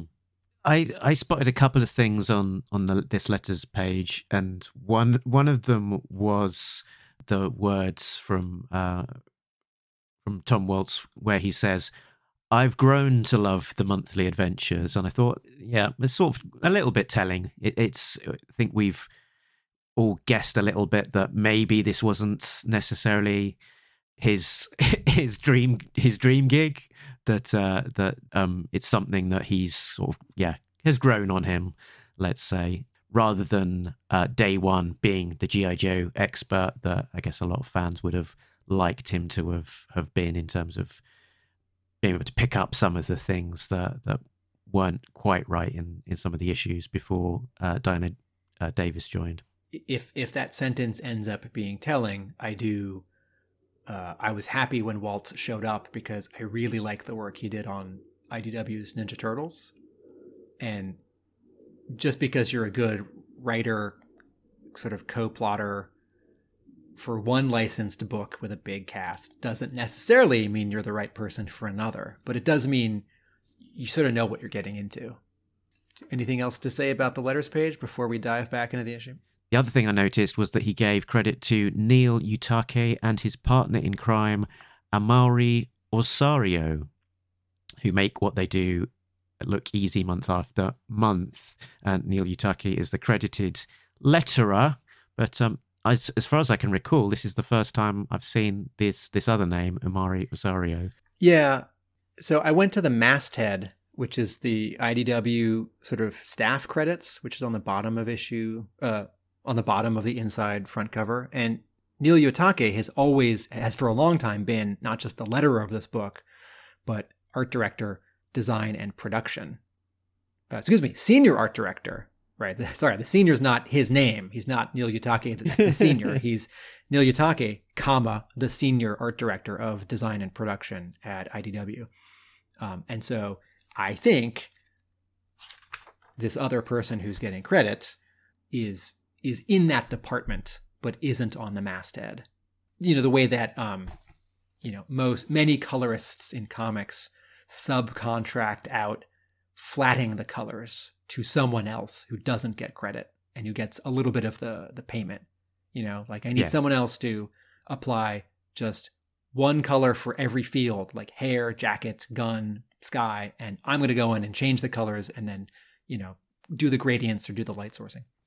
Okay, so uh, things I liked about this issue, or things where this issue uh, reminded me of other things, and things that I didn't like about this issue. On pages two and uh, three, um, twice we get a POV shot from Snake Eyes looking out of his visor. And it's pretty subtle because the shape of the visor is pretty similar to the shape of the panel but it, it's like a matte M A M A T T E. This is a film term. You know, like in movies when someone looks through a keyhole or binoculars. Yeah. And you you see what they see, and there's like black all around the screen except for the shape of binoculars. That's cool. I don't know if that's in Hama's plot uh, or if Gallant added it on his own, but that's that's good storytelling. On page three, Mindbender uses the Cobra salute as if we all know what this is and have seen it before and I'm sure it's shown up a few times in the last hundred issues, but the only Cobra salute that I really remember is from issue one, which is a uh, a similar but not quite the same uh, salute. I'm not saying this is bad. I'm saying, oh, cool. Mindbender has a device to sort of test uh, Snake Eyes' loyalty, and you know, Hama might be retroactively adding this to continuity. Oh yeah, there's always been this Cobra salute. You've never, you've just never seen it. Like, and he's allowed to do that because that's how he writes, and he keeps telling us that. And I think sometimes we don't. I think sometimes we don't believe him. Um, so uh, page five, where uh, Snake Eyes takes out these two vipers with the sword and then catches their AK-47s, mm. Reminds me a little bit of the page in Silent Interlude in issue 21, where he takes out the two Cobra soldiers, and also reminds me a little bit of um, G.I. Joe Origins 19, which is the a wordless issue, a, a quote silent issue drawn by Joe Benitez, which is I th- I think Hama probably technically considers it part of his continuity, but it was published as one of the other IDW uh, comics, so sort of not in the like Marvel IDW continuity. But in that in that story, um, Hama kept very careful track in the writing of it of Snake Eyes' weapons like his clips and his um, sword and or his knife as he sort of goes on the mission. And in the plotting really wanted the artist to keep track of it. It's like he doesn't have this anymore. He has this one clip. He catches this clip. Um uh, okay so page six is a uh, is a splash page and um, I've said before that I, I don't love it when uh, color artists in comics use photographs of sky or water in the place of sky or water. I think they should use a color or many colors. I think they should, you know, paint because that's that's what Photoshop is. It's it's painting. It's applying color. And if it's you know if it's solid colors with hard edges, you know, like like animation or anime color styling, that's also fine. But when I look at this photograph of water that's very much floating under the all of these uh, islands I don't see like comic book water in this scene. I see a photograph of water because the water in the photograph is photographed from like like standing on the beach, like I'm five feet tall, or maybe I'm like standing on a lifeguard's chair and I'm like ten feet tall. But we are definitely like a hundred or a thousand feet up, looking down at the water, and so it's subtle, but the perspective of this water doesn't match the drawing, doesn't match the camera angle. I spy on this page Pixar esque Toy Story clouds, by the way. oh, are, are, we in Andy's room? Uh, yeah, Andy's wallpaper. Uh, no, it's not quite. It's not quite. They, it's you know, the, the, you know, these look like Mark Bright clouds to me. And yeah. whether it's GI Joe or those Iron Man covers from like '85, I love Mark Bright clouds. Uh, I draw. I try to draw my clouds like those. And this is this is a splash page, which I think is about one of seven or so in the issue. There are six. There are uh-huh. six in the issue. Pages, uh, pages uh, 7, 12, 14, 19, 23, and 30. Thoughts on on so many splash page is okay. So um, I, this is one of my notes. Uh, so I think in an overlength or oversized issue, it's okay to use up some of your extra pages with splash pages. Hama doesn't use a lot of splash pages. You know, mm. G.I. Joe comics tend to have four, five, six panels per page. uh, this is a special issue. And so to have the occasional sort of punctuation mark or flourish when it's like, no, let's cut back to the plane. Let's set up the plane. The plane's going to be important later on in this comic. Or a moment of, absolutely, Scarlett embracing Snake Eyes. Yes, give that a splash page.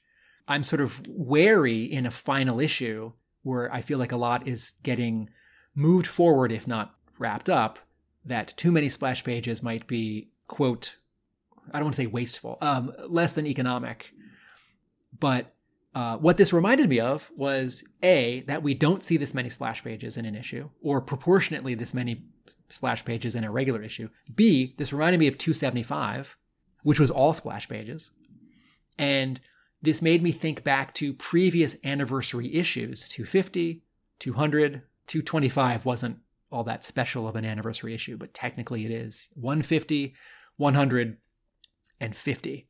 And I didn't pull all those out to count, but I think this is the, except for 275, I think this is the most splash pages we've gotten in an issue of G.I. Joe ever. There, there was an issue where it was like the culmination of the Broca Beach storyline where Snake Eyes teams up with Baroness and there's a against Cobra and Revanche and there's a team of Joes who are uh, on a cruise liner who crash into the pier and that issue has every other page as a splash page. Oh, right. Okay. Uh, so, So that's that's the uh, that's the other sort of big exception, but that was kind of a, a stylistic choice in a similar way to 275. Yes, yes. In those two cases, Hama's doing something like uh, like 125 and Yeah, like 126 experiment. Yeah. trip triptych and diptych and and silent interlude, right? Like let me make this interesting for myself. Let me give myself a challenge. Let me give my artist a challenge. All right, so uh, I think you alluded to this in your plot breakdown, but in the previous issue, I thought we were worried that Wade might die. Yeah, this Does is one of my this is one of my notes. Um, Previously on Talking Joe. Hi, I'm Tim Finn, and uh, Wade Collins will definitely be dying. okay, here, here's here's my here's my comment on this. Wade seems fine. If no one's going to refer to the fact that the injury wasn't as bad as they thought it was, or his patch, you know, like, oh, we've patched you up, the tourniquet or whatever it is, the bandage, like, I got the bullet out, whatever it is. All I need is one sentence of dialogue to allude to the fact that it's it's gotten better. Like, okay, I think we can make it to the tree line after all. Or, can you walk? I think so, yes. Or, hey, I took the bullet out, right? But since no one refers to it, it feels like an, an omission as opposed to, oh, like just say that it's okay. Because in the previous issue, it seemed like he was sort of saying goodbye to his kid mm, and us. yeah, it seemed a lot more final and a lot more serious last last issue, but it's they they've not forgotten about it, and, and in small ways it is referenced. So so where Wade is shown, he is typically holding on to his side, holding his wound. Okay. and he is typically sat or, or laid down because he is in a bad way. That's true. He's not he's not running around with Storm Shadow's sword taking out vipers. Storm Shadow is. There's the page just after the hiss has been blown up by the whale and the team is reunited where they're sort of cheering. Um, Storm Shadow says, Way to go, Cutter. And you can see there, Wade is, is on the ground. He's resting against a rock. Um, he's celebrate, you know, he's well enough to celebrate and have a little cheer, but he is still holding on to his side. And when he is when he is transported onto the whale, he is helped up by the rest of the the team. There, he's not in a in a good enough way to actually climb up himself onto the whale, and he is propped up against the the front. And there's a teeny tiny little moment where Sean is reunited with him, and and sort of, um, you know, they're holding hands, and, and clearly Sean is is glad to see his uh, his dad again. Yeah, uh, th- good points. Maybe I was relying too much on the dialogue and not enough of the story that gets told uh, in the pictures. Because indeed, every time we see him, he's he's seated, he's holding his injury, even if we don't see it. And when he's loaded onto the onto the uh, the whale.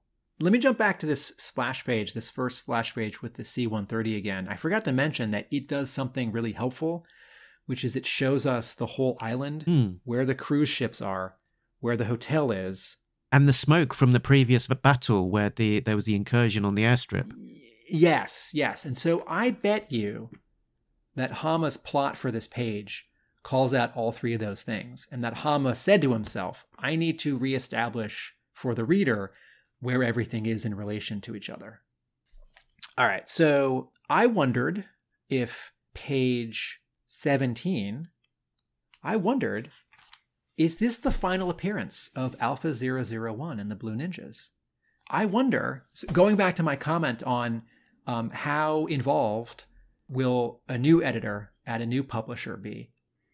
I wonder if a new editor might be saying, hey, here is a set of characters or circumstances which you can not focus on. Because maybe this new editor has been paying attention to this run and finds that, you know, that that plot line hasn't added enough or knows that some readers don't love it or or maybe you know, the blue ninjas are going to be in half of issue 301 and i'm just wrong here but you know you you see five issues ago how there are these three factions you know heading towards something on cobra island. I guess four if you count the civilians who were already gambling right? Civilians cobras joe blue ninjas. And i think the explanation here to have the blue ninja storyline exit stage left works you know sort of done with a light touch. I thought it was a an interesting and proper editorial, I mean that in a general sense, sort of writing and decision making decision to not show Snake Eyes' face. That we're not sure if if it's injured or not. But A, it sort of doesn't matter. Like that that actually is not part of the story. The story is that he's back and Scarlett is relieved and that he's having some kind of a hard time in in the the shape of his uh, word balloon for that one word and sort of smartly in story and in in art right? He takes his mask off we see him from behind. She says shh don't say another word we see him from behind. She hugs him she's in the way. And, and prior to that in scarlett's dialogue she says snake eyes your face. Right and we we don't know what that means. What does that mean? Right. And maybe Hama does and maybe he doesn't. And on the uh and then the page after they hug, right, where we're looking at the Joes, we're we're sort of higher than the Joes on the whale, and the whale's coming at us and Storm Shadow's jumping. Uh and she and Snake Eyes are standing and holding each other, and her hair is in front of his face. Uh like the movie poster for Get Smart. Okay. Um good callback, Tim. So we've not we've not talked massively about the art here, other than sort of calling out that it's it's great to have Shannon back on this final issue and alluding to to it being possibly being slightly more rushed than he would have liked on on some of the boards you know the ones uh, they um they uh, it's quite quite tough on the art on on this one and um and Shannon more generally personally I, th- I think while while it's maybe not the flashy modern Marvel art, I think the storytelling, as we've always talked about, is absolutely great. There's never any doubt as to following what's happening, what's where, the the decisions in the art, and not always necessarily the you know easy shortcuts. Uh, you know, there's interesting things happening with the foliage, the expressions, the body language, the little things happening in the background, getting all of the vehicles, weaponry, etc. You know, just right. Um, some some of the detailing is is slightly more pared back. You can kind of see it in like the details of some some of the weaponry, like those AK forty sevens. There's you know there's there's some lifting being done there by the coloring and, and stuff. A speculation which I somewhat agree with is like with a bit more time, with maybe a different inker, the the likes of you know um, Rod Whigham's art being lifted by uh, Andy Mushynsky's inks back in the day how that might look and just give it a little bit more of a sheen. If the sort of minimum standard for inker is to uh, make the pencils ready for reproduction, right? Uh, nowadays, you could do that by taking a scan of the pencils and in, in Photoshop, in levels or curves, darkening them. And then you realize that some of the lines need to be thicker for clarity and then you realize that some places where the artist wants something to be solid black you need to paint in the solid black because maybe they've only indicated it with a, a symbol. You know, they like put an X, make this make this shadow over here uh, solid black. And I was thinking about there there are many pencilers nowadays in comics who pencil so tightly that you don't need inkers the way that you used to, right? You used to need inkers in the 30s through the 90s because comic art wasn't scanned, it was photographed with a camera, with a film camera, and the film was high contrast. It could only pick up whites and blacks. If you wanted to do gray, like like a gradient, you had to do a halftone, like those dots or those those lines. Or you needed to manually ink some kind of halftone, like hatching and cross hatching, right? Uh, or, or feathering, uh, a brush technique. So inkers not only served a mechanical purpose, but that you know, and also was about splitting up the uh, the the assembly line of comics so that people could make comics faster. Because two people can pencil and ink faster than one person in almost all cases can pencil and ink. So the first time that I noticed that a comic could be printed without uh, an inker was in the summer of i forget 94 96 it was one of the two years that um, marvel and dc did the uh, amalgam event where they had these like mashups of marvel and dc characters. And uh, marvel took thor and from marvel and orion from dc and mashed them up. So the character is thorion right? And they took the asgardians and the new gods. So the comic is thorion of the new asgods and john romita jr penciled that comic and it was not inked. And I think because whatever it was, 95, you know, the, the the the studio coloring it, and I don't remember who it was, like they could take a scan of the pencils and darken them, or Romita Jr. or the editor could like photocopy the pencils and darken them on a photocopier and make it work. And there is an issue of uh, Crisis on Infinite Earths in 1986 that George Perez penciled so tightly and carefully it was not inked. And that that series had three or four different inkers, right? Okay, so sorry, let me come back to G.I. Joe. I have seen there there are pencilers nowadays in comics who pencil so tightly and carefully that they don't really need inkers. Most pencilers do benefit from an inker if the inker is good. And I think if Shannon Gallant is penciling really fast and stuff is a little loose, sure, yes, he he benefits from an inker to just clean up a line and if he's like sketched in two lines that are close to each other the inker like chooses one or draws between the two, right? This is the line. What I have decided about Maria Keane's inking is that and this is with the this is with the the recognition that this is all this, the deadlines for this final year is just rough, right? Like this is a hard book to draw and these deadlines are really rough. What I see in Maria Keane's inking is like a minimum amount of clarity. Like this object is different from this object. This person's in front of this uh, wall, right? This person's holding this gun. This person's wearing clothing. Clothing's different from from uh, flesh or hair. But I don't see anything in the ink. I don't see anything in the inking that shows me that. And and here's a comparison, right? I look at the first panel of page two of issue 300, and there there are some spotting of blacks, right? There's like little chunks of black sort of under the gurney and the shadow uh, of the top layer of the gurney and in Serpentor Khan's cape, but also his hair is black, so that sort of reads as a whole and um, there's black behind Snake Eyes where the tank gets broken. Everything, all of the lines in this panel, they're all treated the same. The the mechanical quality of the zombie bomb, the billowing cloth of Serpentor's uh, cape, the liquid under Snake Eyes, and the the flesh of you know Mindbender or let's say Mindbender. I compare that to this is just a this is a random example, right? But turn to page 11 of issue 59 of GI Joe. Sorry, it's page 8. Uh, the bottom page number on the bottom of the page is page 8, which is a Ron Wagner Bob McLeod page. And on this page, uh, Hawk is talking to Outback, and then three vehicles turn around the All-Striker, the Havoc, and the uh, uh mobile personnel carrier.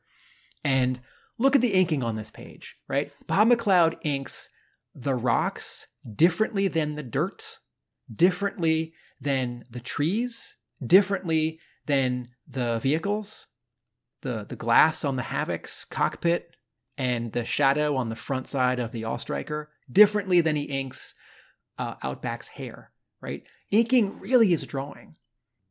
And, you know, uh, on this G.I. Joe page from issue 59, the dry brush on the cast shadows under the vehicles and to the left side of the, the, the tree line, right? So McLeod is inking all these things differently. And they look different, they feel different. And so so Maria Keane's inking in issue 300 of G.I. Joe, it surpasses the basic standard of, of clarity, but there isn't any embellishment. And if she had no time, you know, that that's a bummer. And I'm glad we I'm glad we got this issue at all. Um, but I, I do look forward to uh, with a new GI Joe publisher, the art getting pushed a little more. Is this a page that you have that you yes own? right? Yes, that's that's why I thought of it I looked at it before. I was I was just thinking about your description. I think I think probably a lot of those details come across a lot better by seeing the page in person than possibly the 1980s comic printed reproduction of the page. Right, right. Uh, and you know, IDW's reprinting of issue 59 probably doesn't look amazing compared to you know the the first 50 issues, which got um, a better treatment. Um, on top of Maria Keane's inking, right? I know I'm hard on Jay Brown's coloring on Real American Hero, but you know, just just one example, page uh, one, two, three, four, five, six, seven, eight. Just one example, the bottom panel of page eight, the one where Storm Shadow has shown up and he's taking out three alley vipers with swords. This this panel's really loud and busy. And I don't mean because a ninja is taking out three armored guys and because there's an inset panel. I mean because the colors are loud and they're they're fighting with each other. So I think Maria Keane's inks would benefit from a much less saturated palette with fewer gradients or no gradients and fewer color changes, you know? Like the sort of yellow mustard green gradient behind Storm Shadow and the three alley vipers yes, that does allude to the fact that there's foliage and we're in the we're in the jungle. But that doesn't need to be the color choice. It doesn't need to be that yellow green becoming that brown green olive. And it doesn't need to be a gradient at all. Yeah, I, I was just going to say that because SL Gallant does share some of his art online on his blog page and on, on social media, we're able to sort of compare a little bit against his pencils and the printed version. And as you as you say it's it's kind of it needs to be made print ready that um, his lines are tight uh, on these on on on this issue and, and the the images that he sh- shared that it's it's pretty much all all there so there's there's somewhat of looseness to to be cleared cleared up but the the key thing is that in terms of the spotting of blacks that is not done it's all left open um, you know with the uh, with X's to indicate where the, the blacks need to be inked in. So I think, you know, for, in terms of time process, that that it, it's sort of division of labor. I'll, I'll do the detail of the drawing and I need someone else to finish it off and put the blacks where they need to, to go is the the key thing happening um, here um, that, that definitely needs to, to happen to get it print ready. And it, you know, if it wasn't uh, if it wasn't the inker doing that, it would need to be a colorist taking just as much time and doing the same thing, essentially filling in, you know, manually looking where those X's are and they where, where it needs to be made into a solid black. One thing I noticed slightly different about the, the inking, talking to, to maybe it being more quick, is that some of the inking choice, the more sort of um, I guess inventive inking choice choices that we were seeing in some of the early earlier issues, like t- I think 291, where we noticed that there was kind of these Zipatone effects and things. We've we've seen less of that uh, in in this issue. There's something in the art in this issue which is it's not new for GI Joe, but it's um, a little uncommon, and that is blood. There's a lot of blood. it's a lot of There's a lot of ninjas, a lot of slicing and dicing. Yeah. Yeah, and we saw. I'm trying to remember when we we we saw some blood in the Silent Option miniseries. We saw, uh, I think there was a lot of blood in Dawn of the Arashikage between 245 and Mm, 250. Yeah, yeah, yeah, yeah. Um, oh, Netho Diaz drew both those arcs. I think he was drawing a lot of blood. And all of this blood in issue 300 is is brown. Whether on purpose or not, that's a reference to the Comics Code Authority rule or Marvel's interpretation of it, sort of in the 70s and 80s, where the, the Comics Code Authority went into effect in the 50s. It, publishers came up with it so that they could put EC, not DC, out of business and stave off uh, criticism and legislation and uh, book bans and book burnings, right? So they the publisher said, okay, we'll police ourselves. Comics won't be too ghastly and violent and sexual. Uh, and one of the rules was blood can't be red. And if if I'm if I don't have that fact entirely uh, accurate, then Marvel certainly made up that rule for itself in in its process of being code approved and getting the Comics Code Authority label on its covers. Uh, you don't see a lot of blood in GI Joe comics. Yeah, let's um let's flick to I think it's around about page twelve. Snake Eyes in the lab. He's in full berserker mode. Mow him down, and he's and there's some great storytelling here with um, Mindbender and Jeffrey ducking out of the the lab while the troops uh, rush in, and and he's defending himself with that alley viper shield, and the bullets are bouncing off.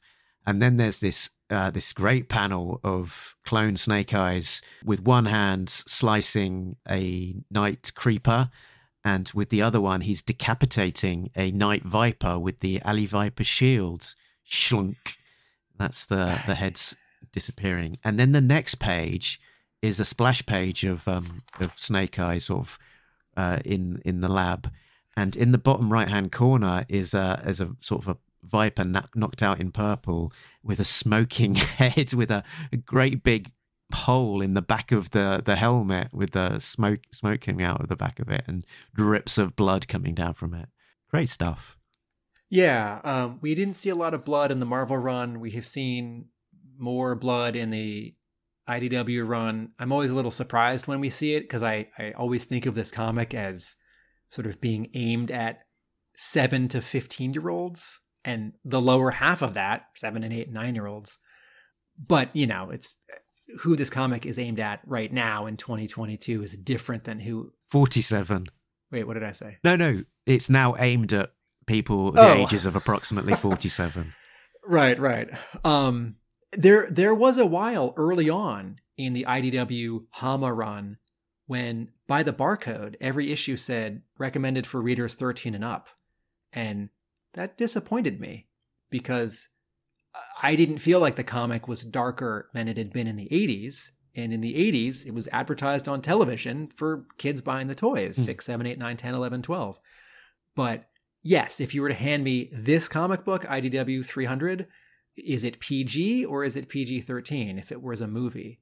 I, I think it's PG 13 but there's also no cursing and no nudity and you know those those three categories those two plus violence you know you sort of do your math you, you, mix your you mix your formula you know it's like okay i can say the f word once but um because i'm so used to the marvel take on uh, gunshots and explosions and swords when there is this much blood in an idw issue i'm always surprised but you know if you if you cut up a, a viper like that, there would be that much blood. So um, it's uh, it's grounded.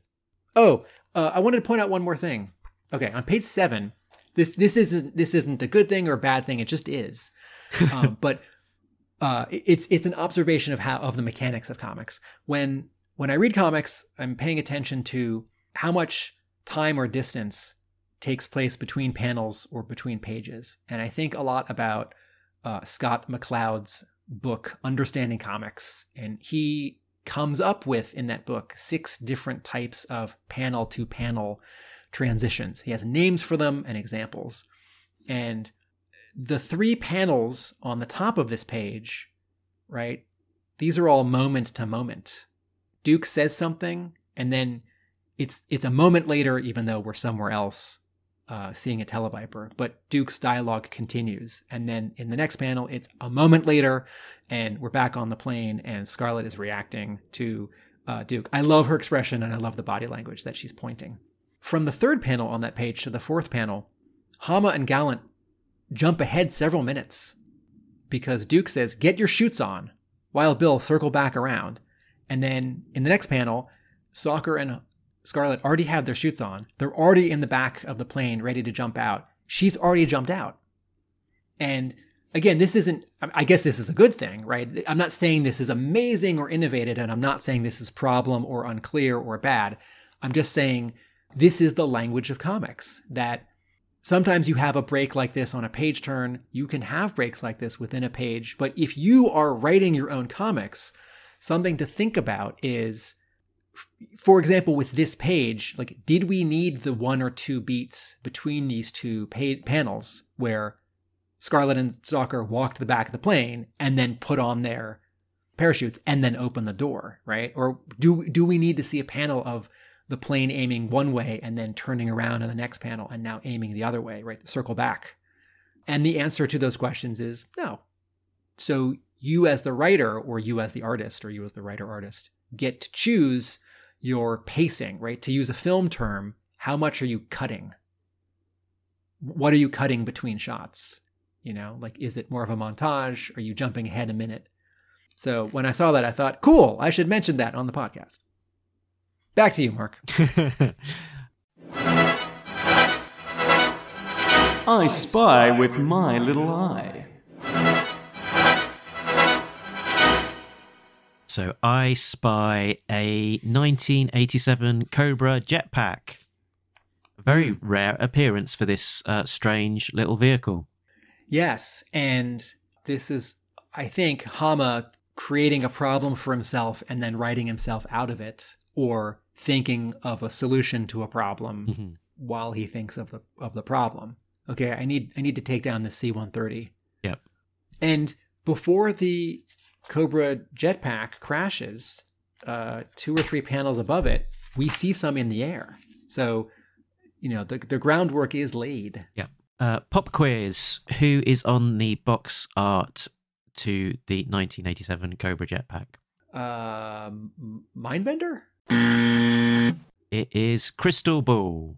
Oh, okay. Well, do I get do I get a half a point for like weird flamboyant Weird Cobra moustache, villain chest. who's trying to control you? yeah. it's- I mean, it's- I didn't say I didn't say uh, you know, an eel like Cobra Night Landing. I knew it's definitely it's, it's definitely not an eel, right? It's definitely it's not a strato viper. It's not a secto viper. Uh, I I had I had no I spies. Error detected. Error detected. No prize incoming. I have two. One, one which is definitely an error, and one which is is mm, something to explore. My definite error was that on around about page twenty-two, uh, one when they're back in the lab, um, Snake Eyes is by the loading bay. Top right-hand corner, by the words "in the lab," there is a cobra being shot. What character is that being shot, Tim? Uh, that is a good question. Well, it sort of looks like that character has a vest like a regular Viper, um, but they don't have high. They don't have knee-high boots like a regular Viper, and there seems to be some logo on their helmet. But Vipers do have a thing on their helmet, those goggles. But Shall I put you out your misery, Tim? It actually, in terms of the colouring, it looks a little bit like that character Ripit, I think. Uh, the Cobra Hiss 3 driver, I think that is. But what the character, I'm 99% sh- sure, is meant to be is a miscolored saw viper. oh, If you think about the uh, sort of the slit on the eye there, but the real tell is, and the sort of the vest, that sort of built up kind of flak jacket type Yeah. thing. Uh, but the real tell is the weapon that he is holding. It is that distinctive saw viper uh, right. gun. With the yeah, that's uh, that's good. That's good. Uh, the the error detected that I was less sure about was earlier on in the issue. It's on that on that page where he's getting a bit confused. He's seeing Scarlett, and they say, "What's he doing with his sword?" And initially, on the "What's he doing?" Panel, he has got his sword in his hand, and with his sword, he seems to be putting it on his back, and then on the next panel, he's drawing the sword. We should shoot. I was thinking, why has he got to draw the sword if it's already in his hand? But as I'm saying this, I kind of have realised it myself. Uh, he's got a the sword in the scabbard. It needs t- the the scabbard needs to go on his back so that he can unsheath it and keep the scabbard um, in its proper place on his back. I I also thought about this and and wondered about the sort of one two three of it. Yeah, it when I first looked at it, it made it didn't really make sense, but I think it's it's it's still a bit weird, but sort of clicks. Do you have uh, an error detected? I do. I have four. Oh my word! Okay. Um, uh, page. The first one may not be an error detected. Uh, page nine, panel three. Mindbender's first word balloon is definitely to Serpentor Khan. Yes, Serpentor Khan, I will deal with it. We have our own problems here in the lab. You will have to make do with. And then I realized, oh, his second word balloon is him talking on the phone to the Viper who just called Huh. him. And I feel like this second word balloon either wants to be a whisper or this this long third panel on the page could have been broken into two panels. Yeah, And Mindbender in the second panel, he sort of turns and has an aside and he says directly into the phone, uh, we have our own problems here. You'll have to make do with what's available to you. And then, but, but is coming from the phone. Because I, I don't know if he's so embarrassed or, or worried that Serpentor Rex Khan will hear him tell the Viper out on the beach, or excuse me, in the jungle, that he's on his own. But I feel like something in the art or the lettering or the storytelling needed to create a bigger difference between Mindbender's two word balloons here. Yeah. So not quite an error detected, but a, a half of an error detected.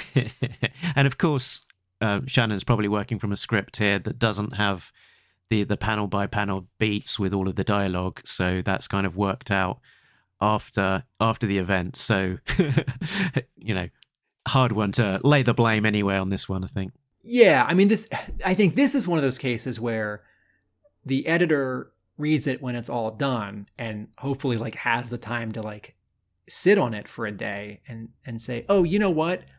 This this sort of mistake inadvertently c- cropped up between writing and drawing and word balloons. What's the easiest fix? Oh, should we turn that word balloon into a whisper?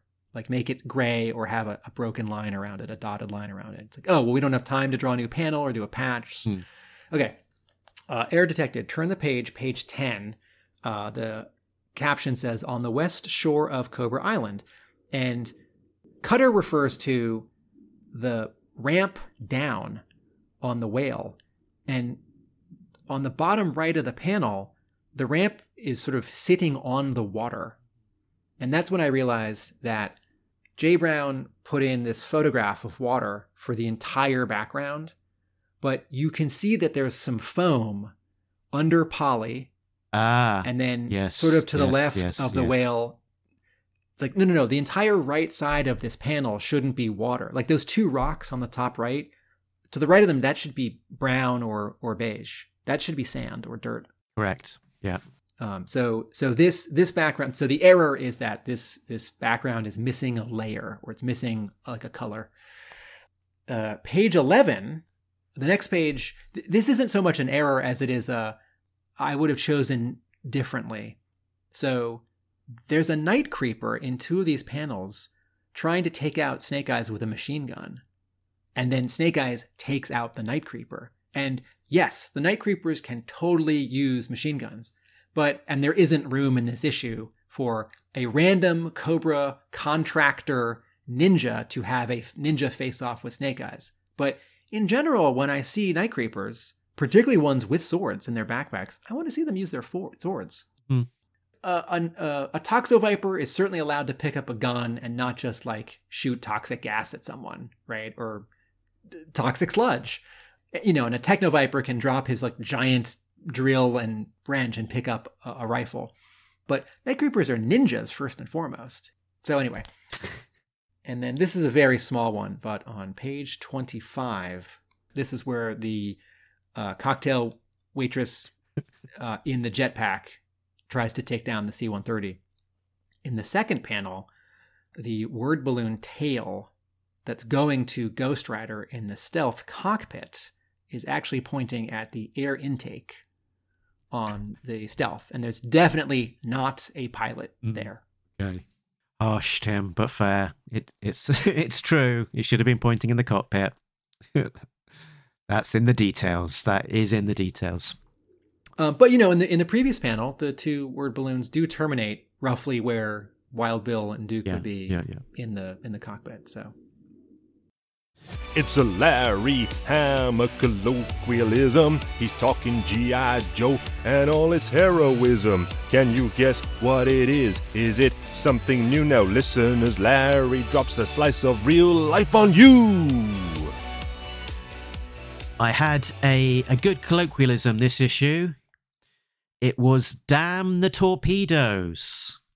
Now, uh, as as a uh, as an American representing all American people and knowledge, is this uh, an exclamation that would be common knowledge to most, Tim? uh, 50-50. Um, I think it's it's a phrase that I have heard, but I've only heard people use it sort of, you know, it's probably a military term. From uh, the f- this, this is all conjecture.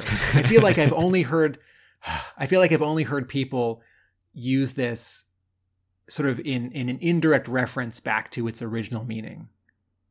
Uh, I don't I don't know. I don't know what it means. I've always I've always thought I knew what it means, but I actually want to hear you tell me. Where it comes from, Tim, is an exclamation by David Farragut, an officer in the Union Navy in the Civil War. In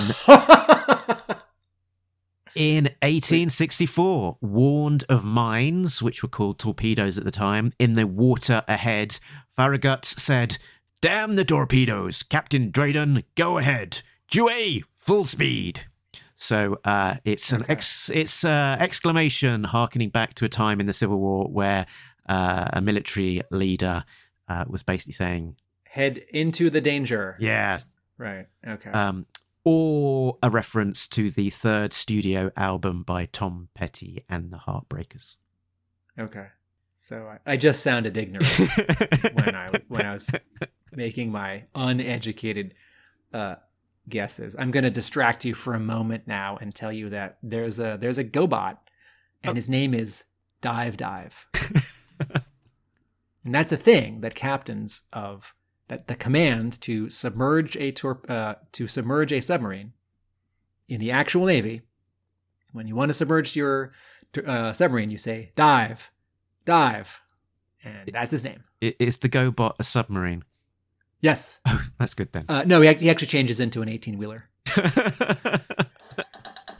Quote of the week, quote of the week, quote of the week, quote of the week, quote of the week, quote of the week, quote of the week. In the in a very recent episode of our podcast, we talked about the final Devil's Due issue of G.I. Joe written by Brandon Jerwa, the end of that first series. And Jurwa writes a line that I take to be a comment on the fact that that had to be the final issue. And I think this one is inadvertent, but I interpret it similarly. Uh, on page 15, Cutter has just taken on two people onto the whale and now two other people onto the whale. And it's Dawn and Cobra Commander, right? So suddenly they have Cobra Commander as a prisoner on the whale. And previously, when the first two people show up, it's a it's like, how'd you get here? It's a long story, right? And then two more people show up. And he says, I think we're in for another long story. yeah.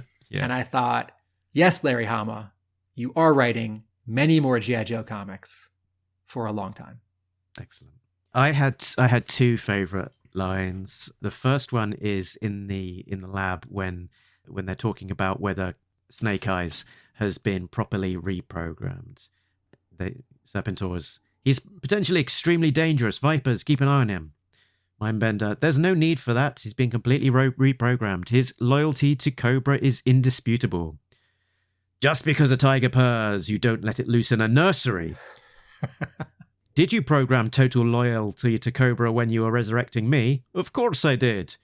Well, that didn't work out very well for Cobra Commander, did it? Excellent.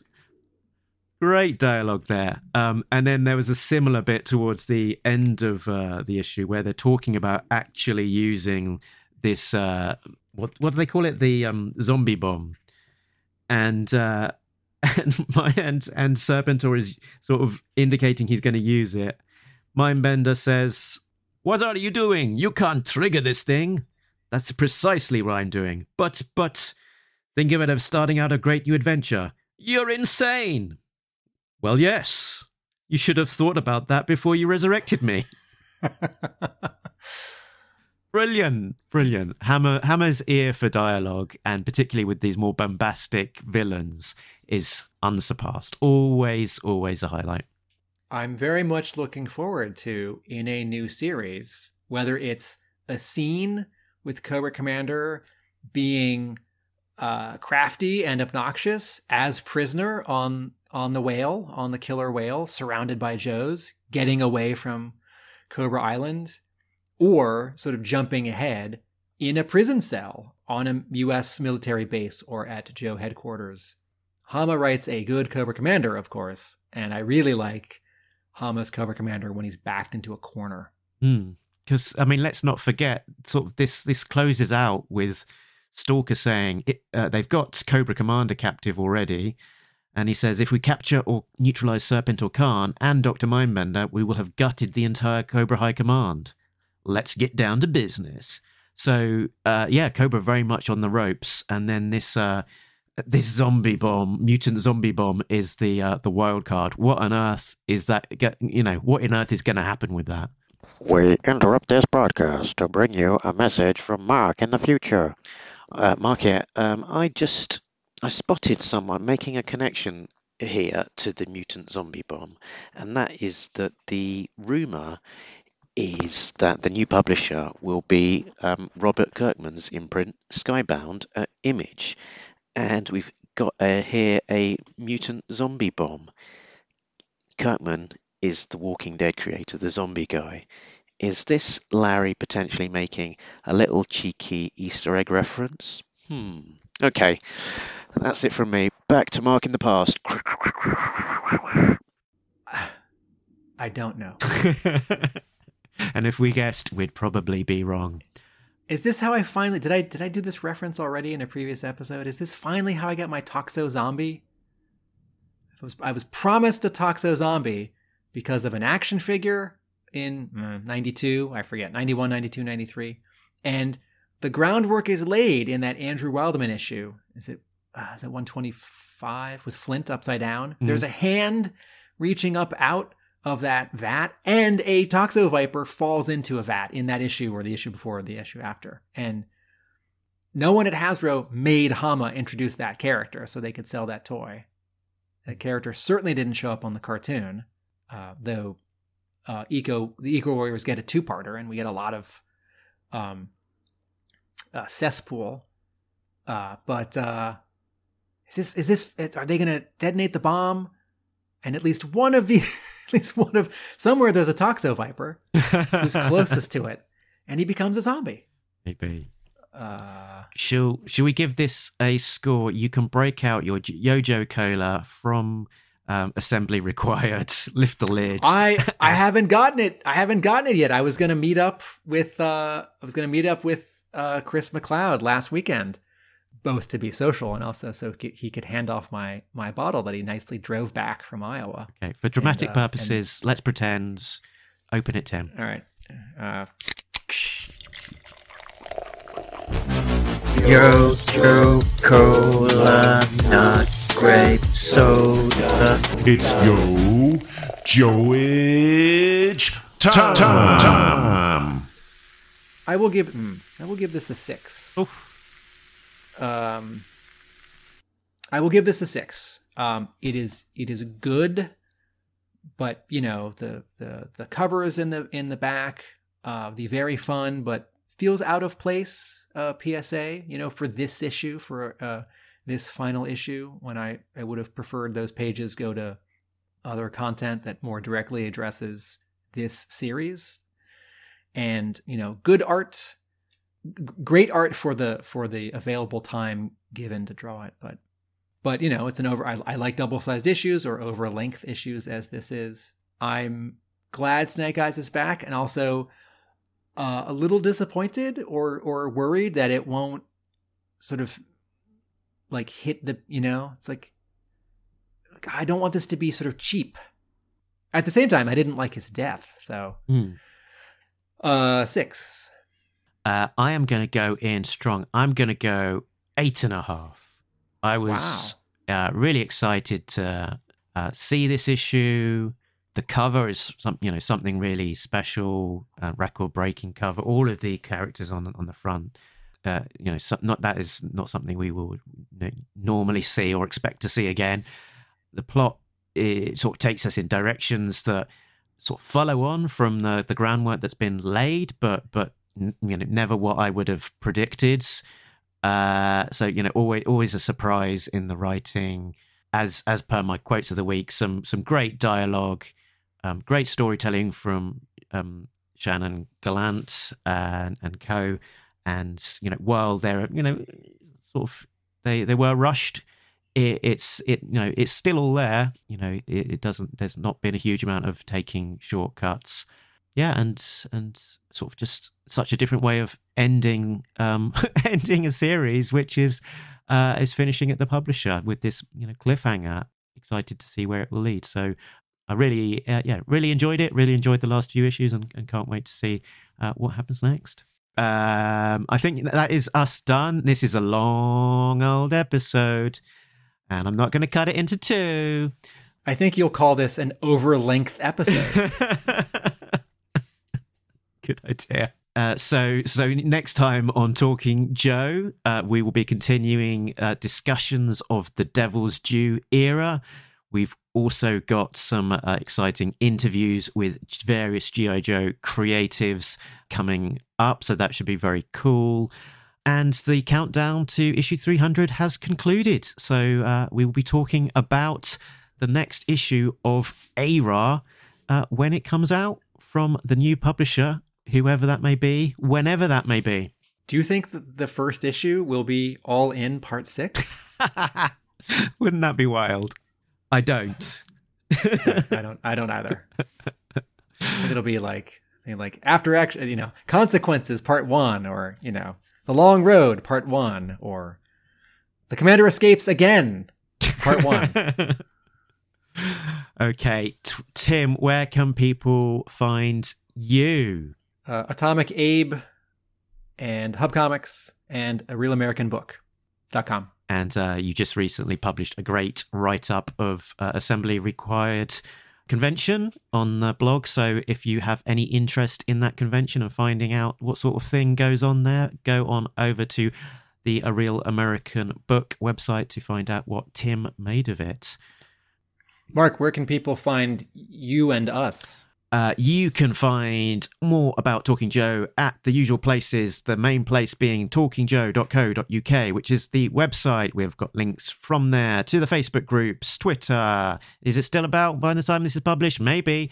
Um, Instagram, and uh, all of that kind of thing. We're also on Patreon, so a big thanks to all of our backers Richard, Sam, Jay, Bill, Christopher, Justin, Rob, and Brian, who are getting early access to episodes as well as some other exclusive content. And that is us done. But remember that. Nobody beats Talking Joe, an international podcast. Laters.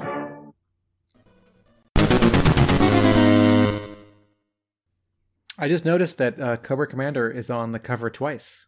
He's getting punched on the bottom, and he's also in his battle armor. No, he's getting punched in the face. Sorry, what did I say? You got saying he's getting punched on the bottom. uh, he's getting punched on the bottom of the cover, and uh, a little more than halfway up uh, on the back cover, close to the the edge, next to on the left side, next to Crocmaster, there's Battle Armor Cobra Commander. Or is it Fred? Oh, right. Okay, right. I'm sorry. Cut that. Just cut that. Bonus waffle. Congratulations, the seven of you.